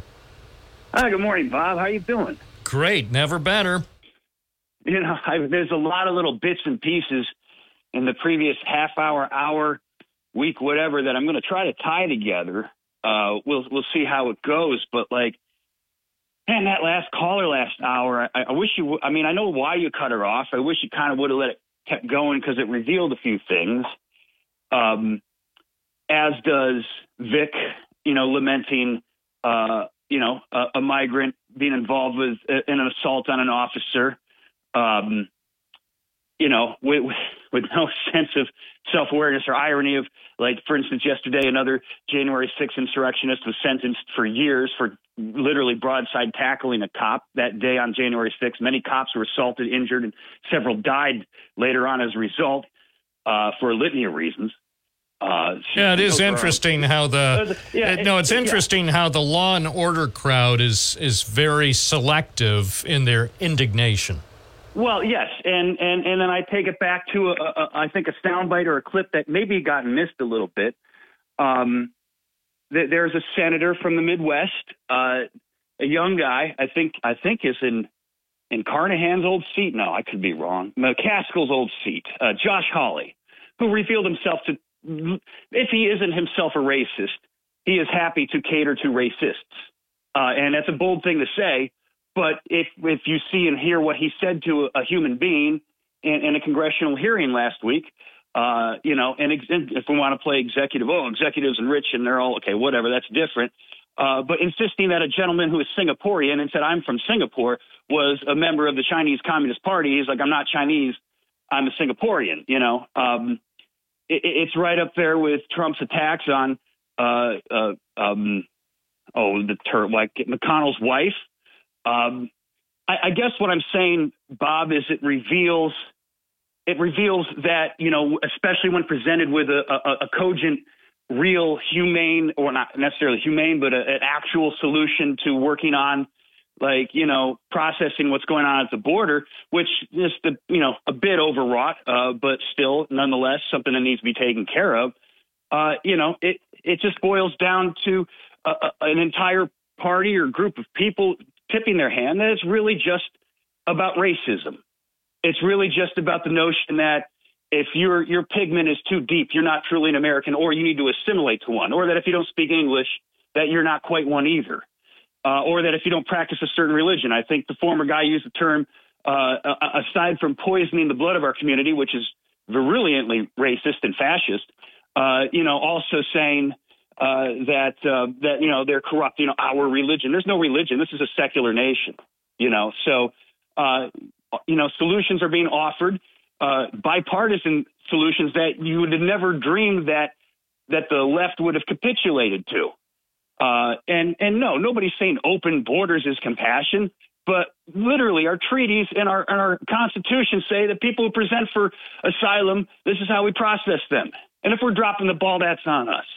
You know, um, it doesn't. It doesn't. Uh, it's uh, the You know, lack the lack of wanna- the lack The of compassion, the lack of compassion is alarming. doctrine.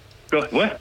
I say the lack of compassion that we hear on the radio and on cable talk shows and even on some of these uh, internet shows, the lack of compassion in 2024 is disturbing. Yeah, I I find it funny that like some people want to wave around the Monroe Doctrine until they got to own it. You know, it's like, okay, well, this is our hemisphere. Like, what are we doing about it? No, compassion means that we don't we don't elect and, and, and deify politicians who say things like, if only the feds would let us shoot people, including like a mother and two children who drowned in the river because their state national guard would not let our federal, you know, uh, uh, patrol officers do their job. You know, It's a real shame. I'll say this, you know, uh, Texans may have elected Governor Abbott, and they're entitled, obviously, to vote for whoever they think is the best choice. All I can say is Abbott must have been running against a really, really poor candidate if he was the better choice when he was elected. he doesn't actually run anymore these days. Uh, but uh, that's another topic. So, Yeah. be hey, nice. hey, did Be you- nice. Okay, okay, okay, okay. Come on. I, I want people to be nicer. You know, it's easy to be mean to people, but be nicer and focus more on the issues. And I'm just saying, I don't know who he ran against when he was first elected, but he must not have been a very, he or she must not have been a very compelling candidate if Abbott was viewed by Texans as a better choice.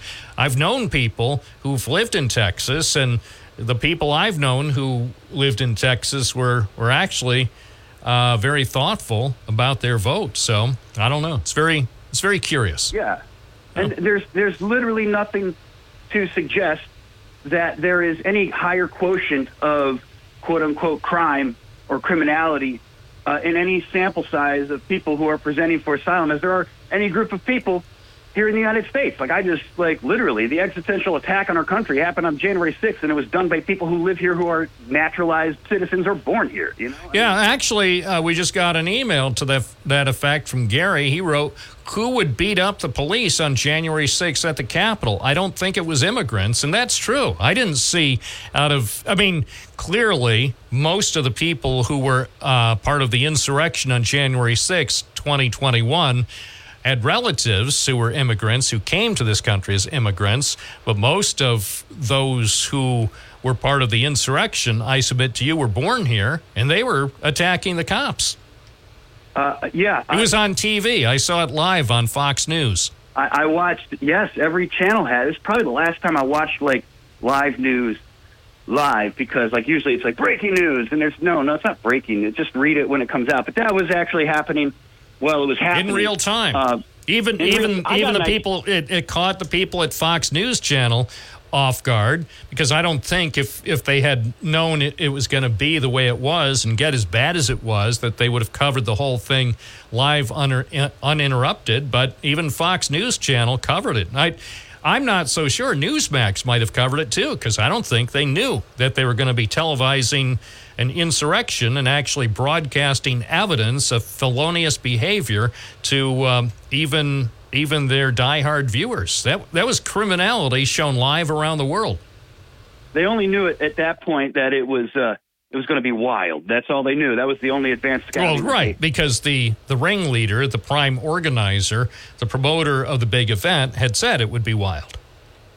I wonder how many ha- have there other been other rallies from outgoing presidents on the day that the other one was. I oh know- yeah, I think George Washington. Yeah, George Washington told his supporters to come to the Capitol in January when the um, when the election was going to be certified. I mean, obviously he didn't lose an election because he was a winner.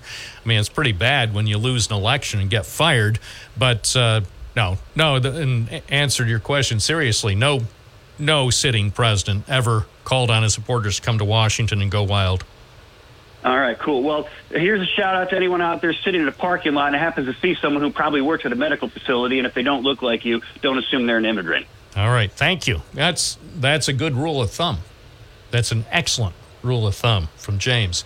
More calls coming up. We're learning a few things on this Monday morning. I'm Bob Joseph live on WNBF. This is News Radio 1290 AM, WNBF Binghamton. Now on 92.1 FM, W221 EJ Binghamton, a Townsquare Media station. Where news breaks first. News Radio 1290 WNBF. This is News Radio 1290 WNBF News. Mostly cloudy today, then gradually becoming sunny on your 41. Mostly clear tonight, low around 20. Sunshine on Tuesday with a high near 40. Weis Markets has announced it intends to remodel two former Giant stores in Broome County, even as it prepares to close one location.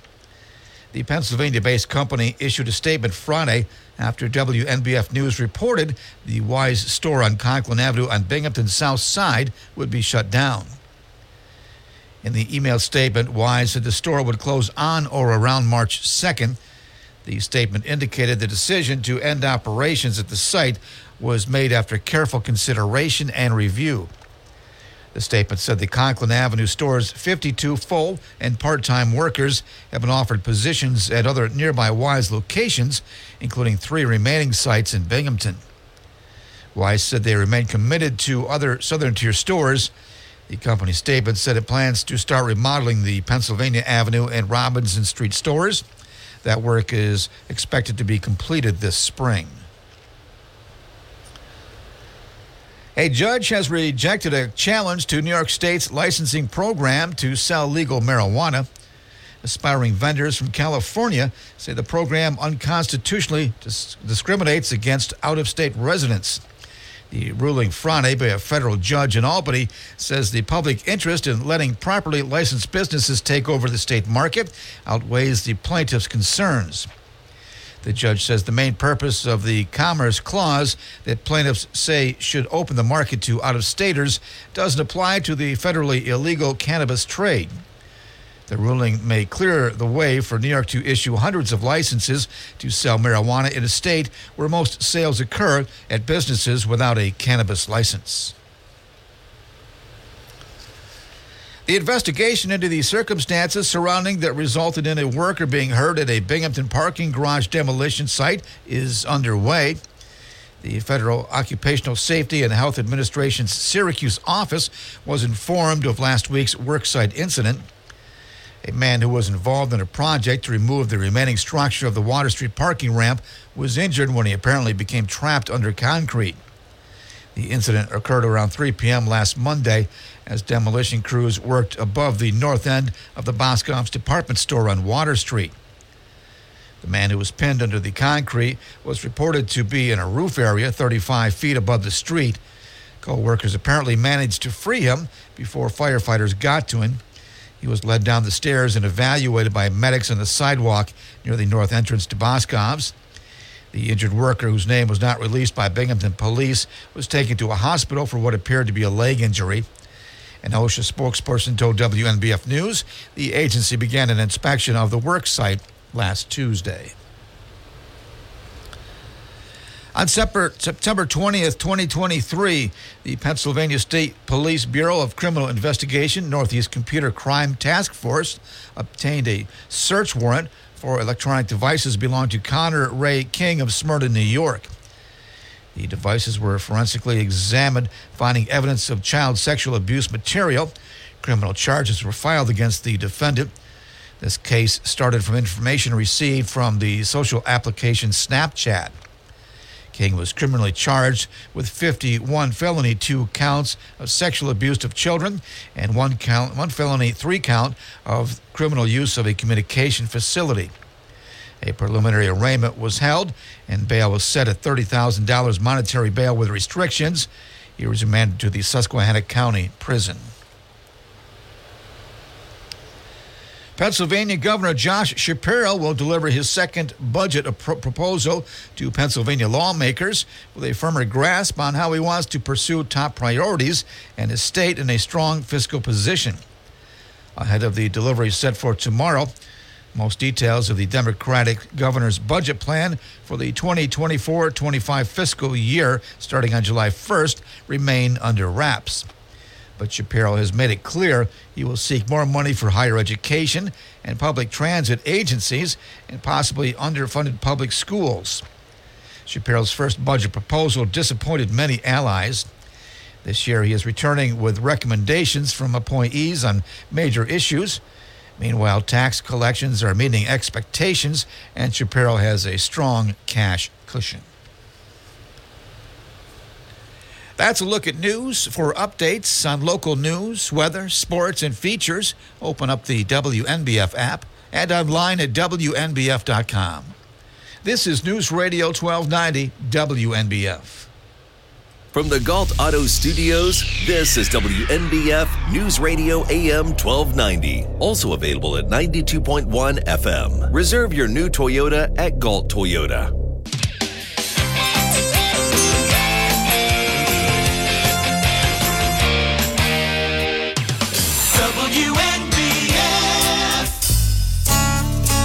I'm Bob Joseph. Binghamton Now continues on this Monday morning. Number to call is 607 772 1290.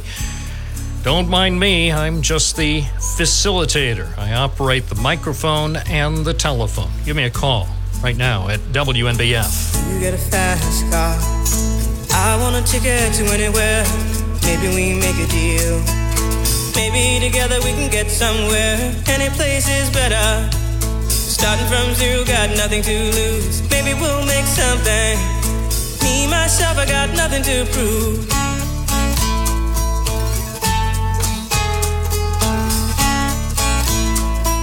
A fast car.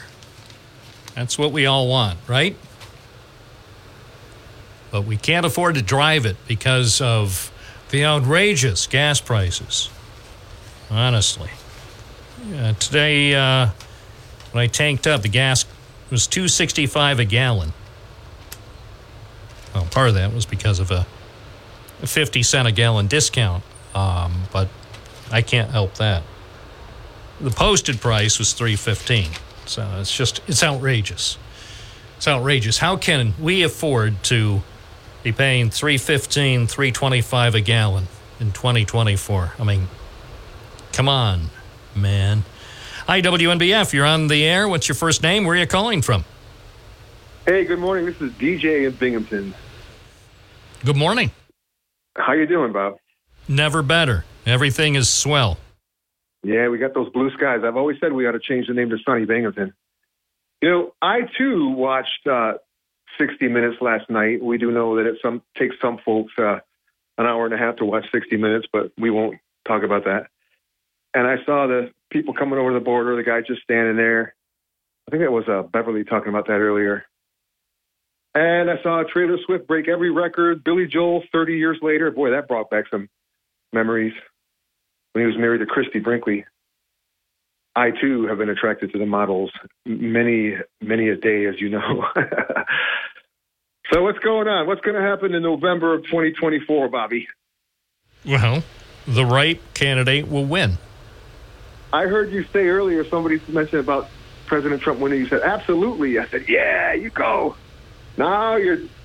Well, now the right, Yeah. all I can say is the right candidate will win. Who knows who actually will be on the ballot? Might be neither of the presumptive candidates, you know? They could have a change of heart. They they could change their mind and who's to say? And this is close your eye for just a second. Just close your eye. I will. Close your eye and imagine with me. And I encourage all listeners, unless you're driving the wrong way on the Vestal Parkway, if you're driving the wrong way on the Vestal Parkway, stop, or I'm going to pull you over. Going to pull you over. Uh, but seriously, folks, if you're not driving, close your eye and just imagine all the people voting in November, and neither Trump nor Biden is on the ballot. So I'm just saying, imagine if you will. So, and it could happen. You know it could happen.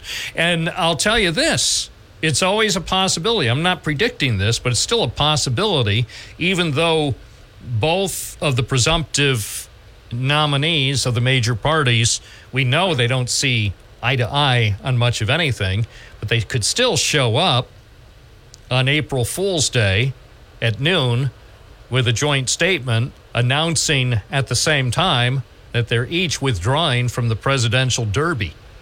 Wouldn't that be interesting? Well, one of the main things that I've been blessed with is called common sense. And I saw when the UPS trucks were using natural gas, everybody, a lot of companies were using natural gas, and and then uh, Joe came in and and put it out, and now the gas prices. You cannot, nobody cannot not see these things. You know what I mean? I will say one thing though. Somebody mentioned about prices earlier, and uh, my honey came down from seven forty nine to five nineteen. I was surprised about that at the German store named Aldi, which is the way they, they say it in Germany. Aldi, the Albrecht brothers started that. And uh, so that's one good thing, but everything's still crazy, man. And this border, this 60 minutes really hurt him last night, seeing all those people coming from China coming across the border and uh, the guy just, the officer just standing there. That's to hurt. That's going to hurt. Well, it might. It might. We don't know. On the other hand, uh, enough women might be motivated to vote, especially if Taylor Swift is the vice presidential candidate. enough women, 18 to 25, and uh, we could see the Democrats win by 30 million votes. But here's the problem. As I see it, this is the problem. If he loses again, do you think he'll be a, a sore loser again, or do you think he'll take his second defeat graciously? Well, from the looks of all the boxes and bags that came in at two o'clock in the morning, he didn't lose in 2020. He won by a hearty amount. Uh, hey, you know, if you're gonna if you're gonna persist, people who persist in telling lies about the results of the 2020 presidential election, that automatically is going to um, result in the call termination. So let's not go there. We know who won. We know it was upheld by every court that had to review the situation. So, you know, again, here we are, whatever it's been, well over three years after the election. We can't relitigate the 2020 election. We're looking ahead. My question is if he loses in November 2024, will he lose graciously or will he call for an even bigger insurrection in January of next year? And you know me, I don't lie, and I wasn't there, and I don't know what happened, but it just looks funny. But is, is he going to lose? No. I, didn't, I, I, I didn't ask if he's going to lose. I said if he loses. I'm not predicting. I, I can't make predictions. I'm saying if by chance he loses, will he be gracious and do like every previous candidate in the history of the country? Uh, be nice about it, even though it's gotta it's gotta hurt. I can't imagine anything in terms of um, you know hurting your your ego, anything being much worse than losing a presidential election. So I'm not minimizing it, but do you think he could see it in his heart to behave like an adult if he loses? Yes, I think he's been humble, and, and that's that causes great change. And remember Al Gore, he became very depressed and grew that long beard, and he didn't hear from him all those years. Look at Letterman. After Letterman got fired, look at his beard. He, he looks he looks more scraggly than Saint Nick on Groundhog Day. I call him Father Time. He looks like yeah. I, I, looks, exactly. It looks like he should be like trudging, you know, at the end of the year. You know, December thirty first at about eleven fifty two. There's Letterman like, ugh, ugh. So, uh, if here's the thing, here here's the honest thing. I can't tell you how the election will go. I don't know if uh, Trump and Biden certainly or for sure will face each other in November. It certainly looks like they will, but maybe they won't. But say if by chance Trump wins, and he could, and I'm hey, the election isn't going to happen for another nine months. And that means if you want a baby on election day, I don't know. Anyway, uh, so here's here's what I'm thinking. If if Trump wins, I predict Joe Biden will accept defeat graciously. But say if Biden wins, will Trump accept defeat graciously? Yes, I, I believe. Okay, well that's and, that's uh, all that's all I want. You know, I don't care how bad, how ugly, how dirty the campaign is going to get. And we know this will be the dirtiest, the ugliest, the most offensive presidential campaign in the history of this great country. That's a given. But All I want to know from both candidates, whoever the nominees are for the Republicans and Democrats, I want them to promise that they will accept the results and they will do it gracefully and they won't call in their supporters to go hold another insurrection in January of next year. That's all I want. Hey, hey, Bob, did you see the polls last night? He's he's way ahead. He's ten points ahead in one place. And speaking of the the riot, did you see the last? It was last week uh, on the news where they they all rioted and got arrested one by one. With the Palestinian backers. Yeah, that's terrible. You know, the violence. Anytime there's violence, I find that deplorable.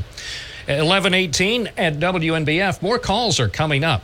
So if you haven't called yet, I encourage you to call right now 607 772 1290. By the way, for people who want to start their day fully informed, listen to WNBF's First News Binghamton with Don Morgan. It's on every weekday morning from 6 to 9 right here on News Radio WNBF.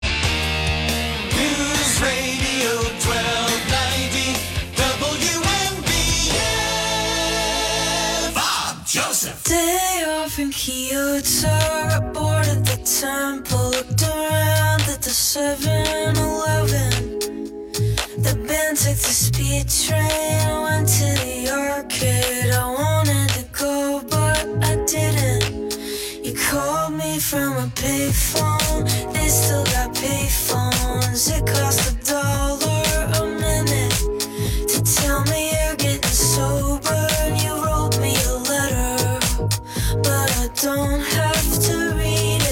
WNBF 1123. Back to the payphone. Stephen Binghamton, good morning. You're on the air.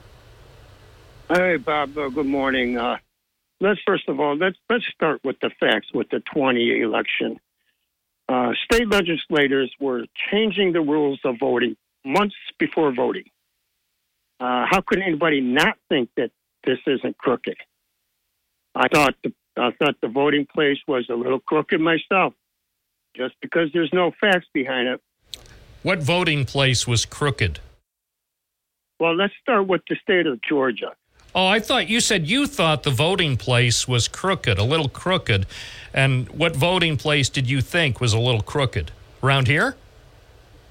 Not around here. I'm telling you, it's the state of Georgia and places like that.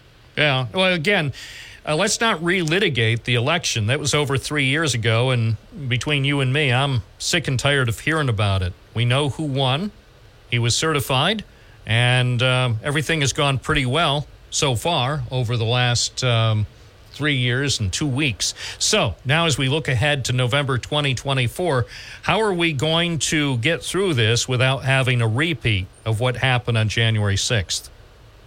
Well, as long as there's a crooked government, it's always going to be repeated. I'll tell you that right now. Well, see, that's a sad thing, and and to me, I I can certainly discern your concern and even dare I say perhaps anger over how things went in 2020, but I don't think that's a very positive attitude. It might not be positive, but I have to state the facts. All right, all right. Well, um, coming up uh, from noon to three, Dan Bongino, and then from three to six, Sean Hannity, and I'm sure they'll share some more of um, of the negativity.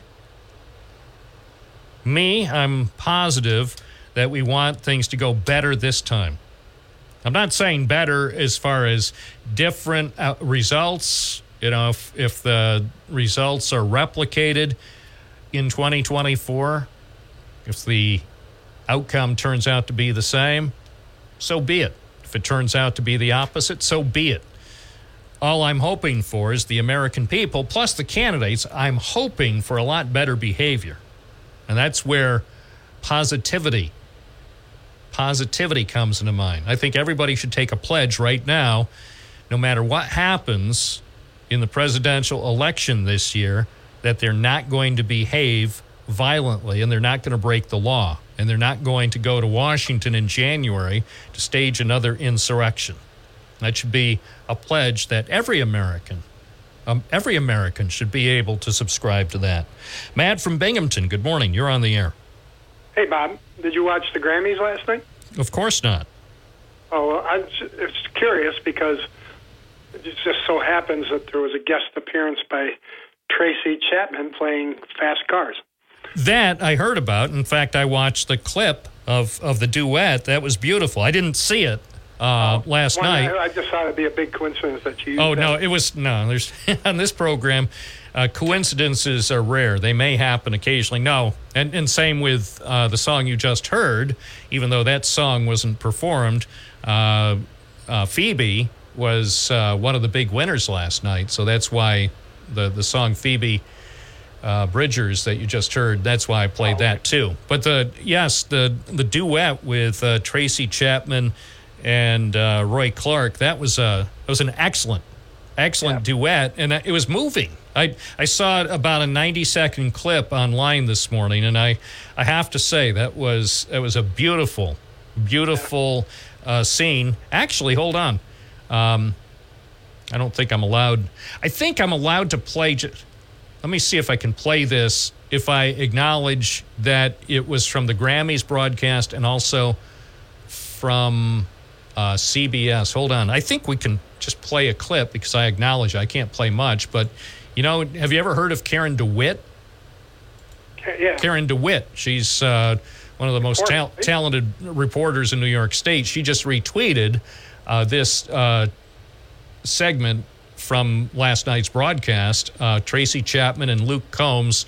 And again, I think I can play this short clip with the acknowledgement. It came from the Grammys broadcast last night and CBS.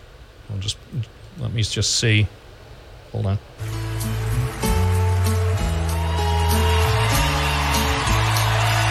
So that's her actually playing live. All right, I'm not going to play anymore. Uh, I, I I just thought because I saw that clip this morning uh, at about 6:45 because I heard that they uh, that they did it, and uh, I was moved. I thought that, and and uh, Luke Combs, who has received accolades from uh, many people for his version of that that song that uh, Tracy Chapman wrote and originally performed.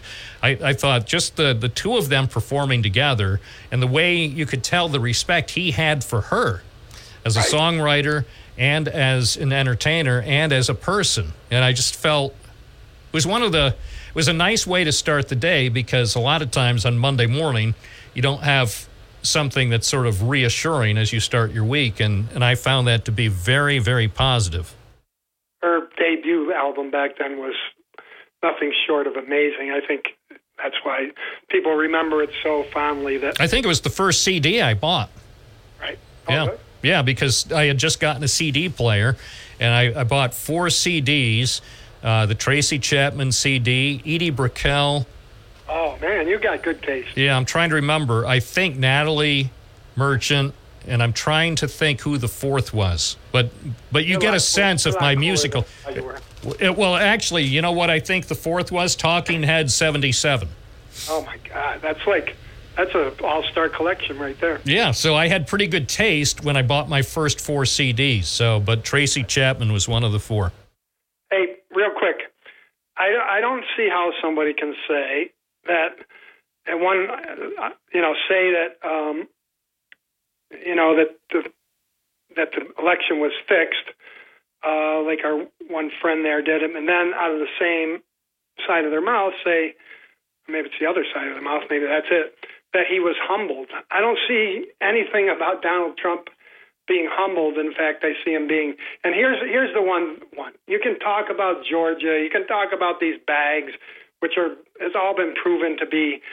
We know what uh, mother and her daughter were passing. It was a junior mints, not uh, a thumb drive. Uh, we all know the truth about these things. They've all come out. But the real thing is, if you don't believe it, then how? Remember what they did in Arizona. They actually sent in that ninja group, and they actually cost the state of Arizona millions of dollars because they compromised the machines, that which could then never be used again. They turned them over to this ninja group, and at the end of all this money they spent to analyze the machines and all this, they found out that Joe Biden won by more votes. So, and this was the only, I think it's the only one you can point to where they turned, they looked at every election. They did it for months, every, bo- every ballot. They did it for months. and they could, and they found out that Joe Biden won by more than the original. Well, and that's why it was so. I don't know. At, at first blush, I thought it was kind of funny. And then the more I thought about it, it was sad. These cyber ninjas who caused all the havoc in Arizona with the voting machines. And, and in the end, they, they ultimately. Trump supporters. Right. And then in the end, their audit of the Arizona vote showed go figure, Trump lost. So, So, thank you, know, cyber here's the state we're in in this country Yeah. is that there's 60, 60 something cases, many of them heard by judges that Trump appointed that agreed. And even Rudy Giuliani, when he got in court after he kept saying there's all these things, and he said he'd go into court and they'd say, "Well, where's your proof?" And he'd say, "I don't have any." Yeah, well, and, and that's the thing. And I, I know I'm in the minority when I say I'm really sad about what's happened with Rudy Giuliani over the last couple of decades. I remember when they were calling him America's mayor. I actually, Matthew, I remember when he was in um, the town of Union, was at the Heritage Country Club on Watson Boulevard.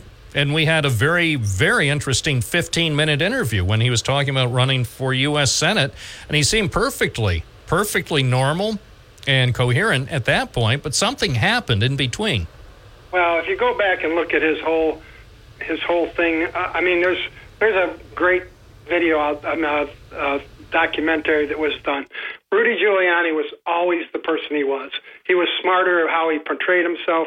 He didn't get sucked in by somebody like Donald Trump. But go read the book, uh, The Full Rudy, which came out way before any of this. Like, Well, that. do you think here's something, and, and you you're in a unique position to perhaps address this issue.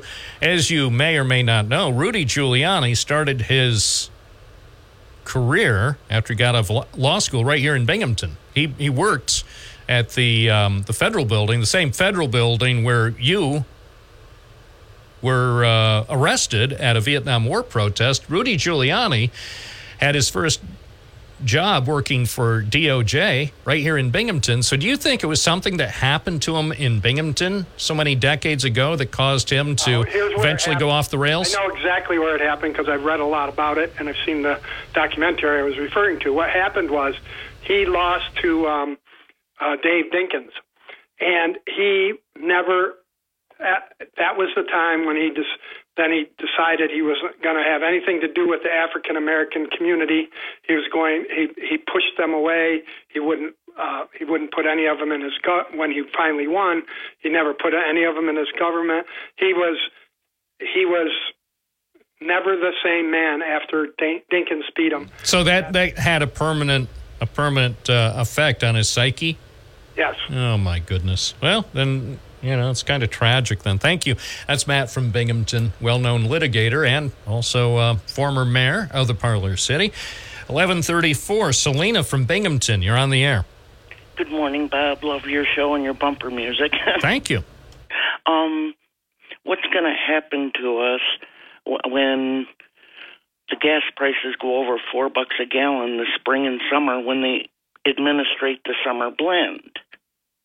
That's right. And by the way, I was in touch. You know the Gas Buddy guy. Yeah, I know the gas Buddy. Yeah, I, I was just I sent him an email uh, just a few days ago to ask him about that very thing, and let me, if you'll uh, give me a second here. yeah, yeah. I'm, I'm I'll on look it up. Tower. I got it. Oh, okay. So hold on. I'm gonna look up, and this is from the email that Gas Buddy guy sent me last week, because he made that exact point.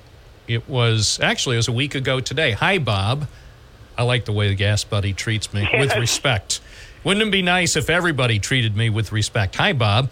Oil prices are creeping up a bit, but the bigger increases will likely start in mid to late February as seasonality comes into focus, refinery maintenance, rising demand, and the changeover to summer gasoline. So that was the official word when I sent my email to uh, Patrick DeHaan, uh, the gas buddy uh, guy, the most quoted oil industry analyst in America. So yeah, you're right. Um, and it's happening. uh, when- it'll happen. go- it'll happen in March, maybe Yeah, sooner. When I go to Watkins Glen in June, gas may be four fifty a gallon.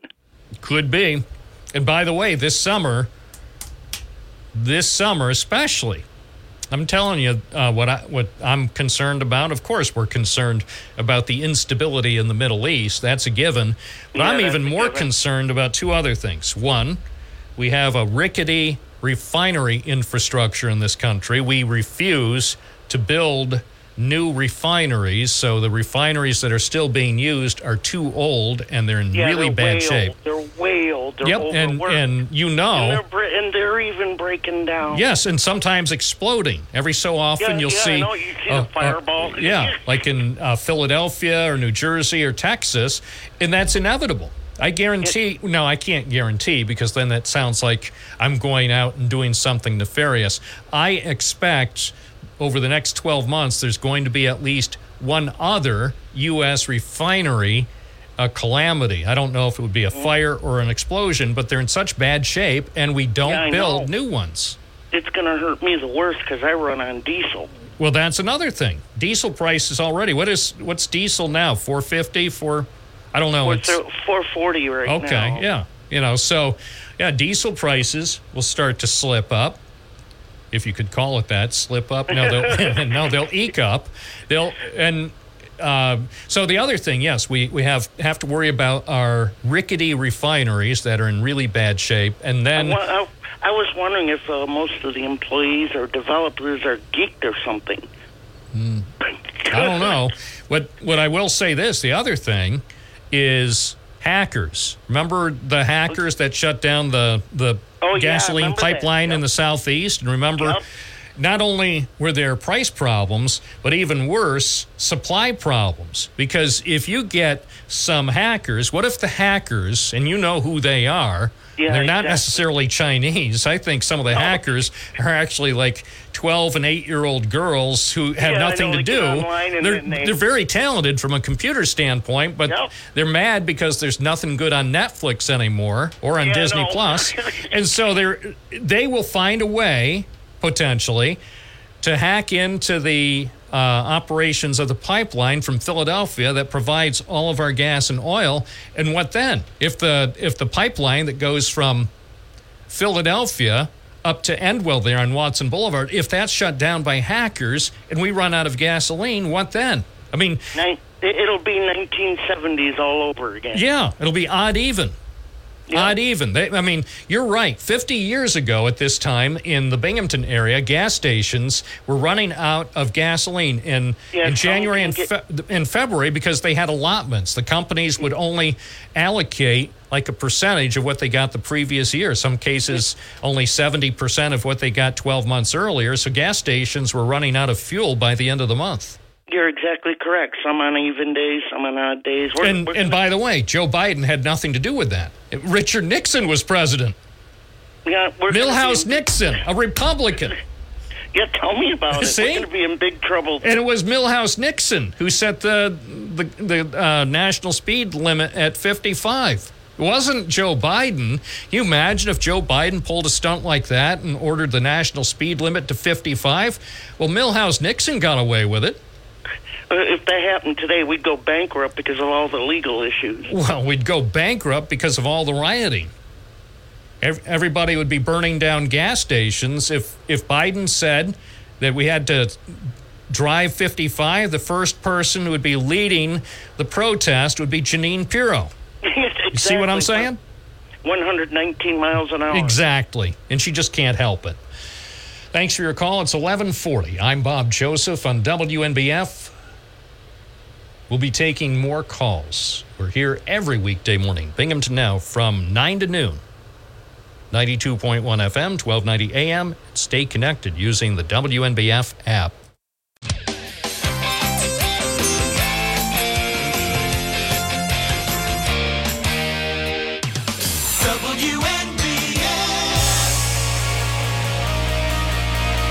Now, the weather from the National Weather Service sunny today, 41, mainly clear tonight, 19, sunny tomorrow, 40, sunny Wednesday, 44.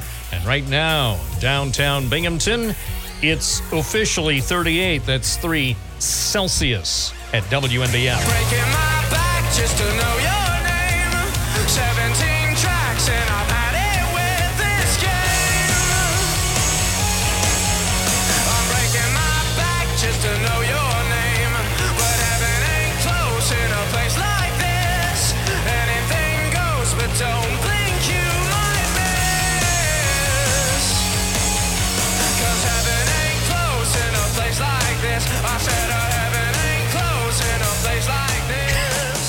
Sounds like remember that station they used to have on the FM, the Quiet Island.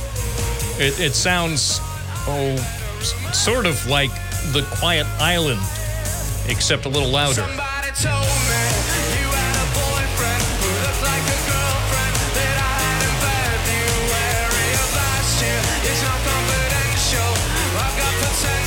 1144 WNBF. Well, we can reminisce about radio in the past. What else is going on here? Oh, WNBF.com, one of my all time favorite sources for news.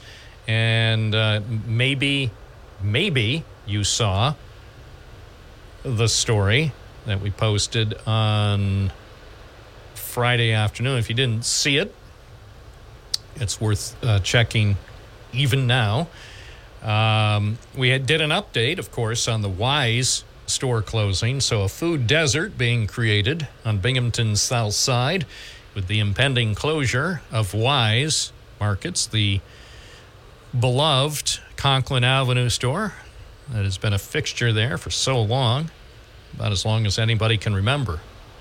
Remember back when they could see you at the Giant, and then they said see you at the Weis, and now gone, gone. And uh, they still haven't said precisely why they're closing it. But anyway, we had an update on that on our website, WNBF.com. We also had an update about the uh, terrible story from last week where a worker who was helping to demolish the old parking garage above Boscov's over on Water Street was injured, apparently pinned by some concrete. Now, OSHA, the federal agency called the Occupational Safety and Health Administration, is uh, conducting its investigation into exactly what went wrong. It's all on WNBF.com, where news breaks first. Hi, WNBF. Good morning. You're on the air. What's your first name? Where are you calling from? Hi, Bob. This is Martin from Binghamton. How are you? Good. How's it going? Pretty good. Um, yeah, y- yesterday morning, uh, Maria Bartiromo interview. Anybody comment on that? But Trump is on there just shooting off this uh, lies, just like a Gatling gun. It was unbelievable from one to another. But um, uh, one of the more interesting things, he said that he would raise prices, tariffs on Chinese, all Chinese products, uh, as much as 60, 70%. Now, how the hell is that going to help our economy? It's not. It means that we're going to pay higher prices. If he raises tariffs on Chinese produced items, when you look at the amount of stuff, and I'm not talking just about uh, the Dollar General or Family Dollar, but stuff even at uh, sto- good stores like Target or um, Kohl's or, well, you know, the good stores. Uh, anywhere. A lot of them, dare I say, are, are made in China. Although now, because China is getting too expensive, more of our stuff is being made in places like uh, Vietnam and Ethiopia and, well, all, all countries, you know, aside from the United States. But yeah, if he slaps uh, a tariff on Chinese made goods, that's, that's going to cause uh, a horrible problem for people like us. Yeah, and many other things. He praised Xi as a very fine man. Of course, he's an authoritarian who he loves, but he also said that, oh, he believes that he can win New York State in the next election. I mean, come on. I mean, even you even know- if he's talking just about upstate, he couldn't even win upstate uh, this November. So he, he would do better. I'll say this about his chances of winning or of uh, performing in the uh, election in November. If he goes up against Biden again, uh, he'll do better in upstate New York than he will in the city and uh, Westchester, but he's still not. He's not going to outpoll Biden. Oh, come on, man. Well, especially, you know, look at the population of New York City and uh, the island and everywhere. Right. There- But but having said that, I'm glad that he's in good spirits because that means if he keeps talking like that, that means more of his supporters will send in millions of dollars to help pay his legal bills. So if he continues to s- speak optimistically about the outcome, that means he's going to raise a lot more money to help offset his ever growing legal bills. So I understand why he's talking that way. Talk about suckers. I mean, he was talking about you know the the people that died. You know, when he was in the cemetery, talking about them being suckers. I mean, yeah, vet- yeah, veterans, right? They're suckers. I mean, who's who's the suckers now paying his? He's a supposedly a billionaire, which he can't even pay his own legal bills. But he was very evasive too. On uh, she asked him about what would you do about Iran and the current. Oh, I can't give that away. I can't say that. Well, if you're a, if if you're um, a patriot, you know, you want to help, you know, where's where's your policy? And the same thing about um, Israel and, and Palestinians. Oh, he would he was just evasive about. One of the funnier things, though, he said was that I have so many grown men coming up to me and crying. They cry. They probably never even cried when they were a baby, but they cry when they see me. You know, and he talked about these in 2017 that these Oh. these farmers, these farmers and ranchers came up to me and they were they were crying. They were standing behind me and they were crying, uh, tears, crocodile tears, and they they, they played the tape later and nobody's crying. Of course mean, not. Of course not. The, uh, you know, I and here's here's the thing. I understand people were very, very some people uh, who supported him were very disappointed with the outcome of uh, the 2020 election, and and it's possible, it's very possible that. Uh, a few of his supporters shed a tear momentarily after they realized the true results of the election, and then they said, "You know what? This country is great. We'll move on. Uh, we'll see what happens in 2024. Country will survive regardless of um, who our president is. The president, president, even if uh, he or she wanted to, could not wreck the United States of America, and certainly could not wreck our spirit. Well, maybe they said we move on. He didn't. No, I know. He. He can't move You on, and he won't move on. No. And even here's the sad thing. This is how sad it is. I I say, with his with his uh, situation regarding the the results of the last election. Even if he wins, and I didn't say he will, but even if he wins in, in November and and he winds up back in the White House for a four year term, even if I'm sure in his acceptance message and in his inaugural address and even in his State of the Nation or whatever, you know, every time he speaks, if he got back in the White House, he still he still wouldn't let go of what happened to him the loss in the November 2020 election because and we saw what happened in Iowa and even in New Hampshire. He's such a sore winner. You know, no matter what happens, the guy is upset. And so even when he wins, he can't accept victory gracefully. And so certainly he's never going to let go of of the repudiation he received from the majority of voters in November 2020. He I believe psychologically there's no way he'll ever ever let go of that until until he takes his last breath. Well, it's maybe it's impossible for him to be happy. I mean, And even even St. Peter, as St. Peter is welcoming in him in up at the gate. hey, hey, you made it. You made it. Congratulations. You probably didn't think you were going to make it. And probably the first thing out of his mouth would be something like, "Yeah, I won November 2020."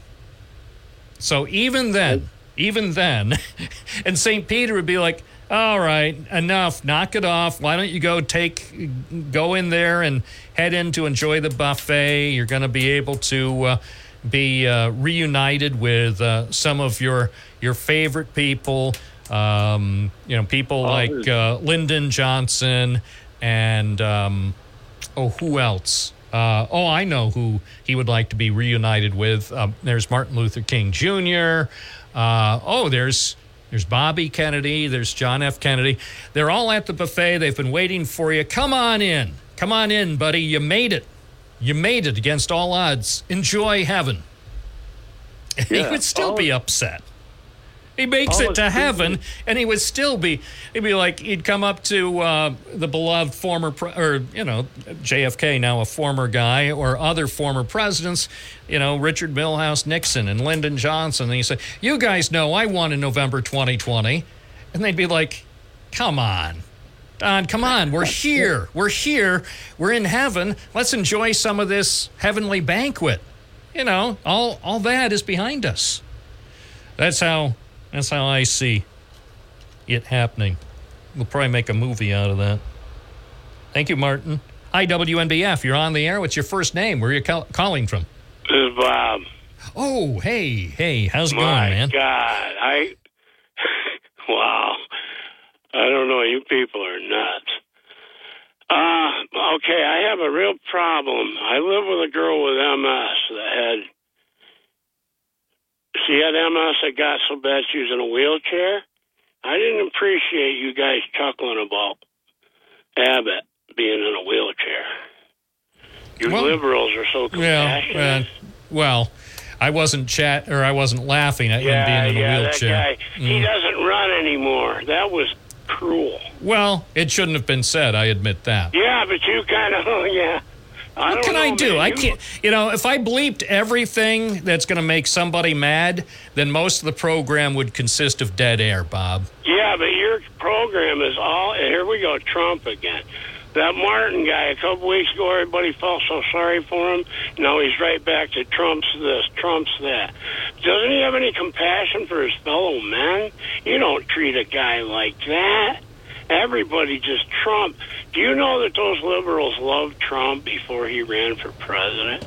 They, And I'll tell you why. Because he had, for the most part, his publicly stated uh, position on most of the key issues were liberal positions. He changed his positions on key issues like abortion after he became a Republican. Yeah. You got an answer for everything. Yeah, except that it's true. I mean, you could look it up. His his record on key issues before he, he entered into uh, politics, his record was certainly more liberal than it was conservative. Okay, quit running your mouth. Let me talk. So I saw my girlfriend in a wheelchair and died of MS 13 years ago, and I don't appreciate somebody making fun of a man in a wheelchair. All right, I'm sure anybody who said something that offended you would apologize. So I appreciate your call, and I hope you have a great week. Well, we, uh, I think we, despite, despite a slow start, we wound up with, I think, dozens of phone calls today. I'm just, I'm really, really impressed by the volume of calls and the range of topicality. This is Bob Joseph. Thank you for listening. Thank you for calling. We'll do it all again tomorrow from 9 to noon right here on WNBF. This is News Radio 1290 AM, WNBF Binghamton. Now on 92.1 FM, W221 EJ Binghamton, a Townsquare Media station.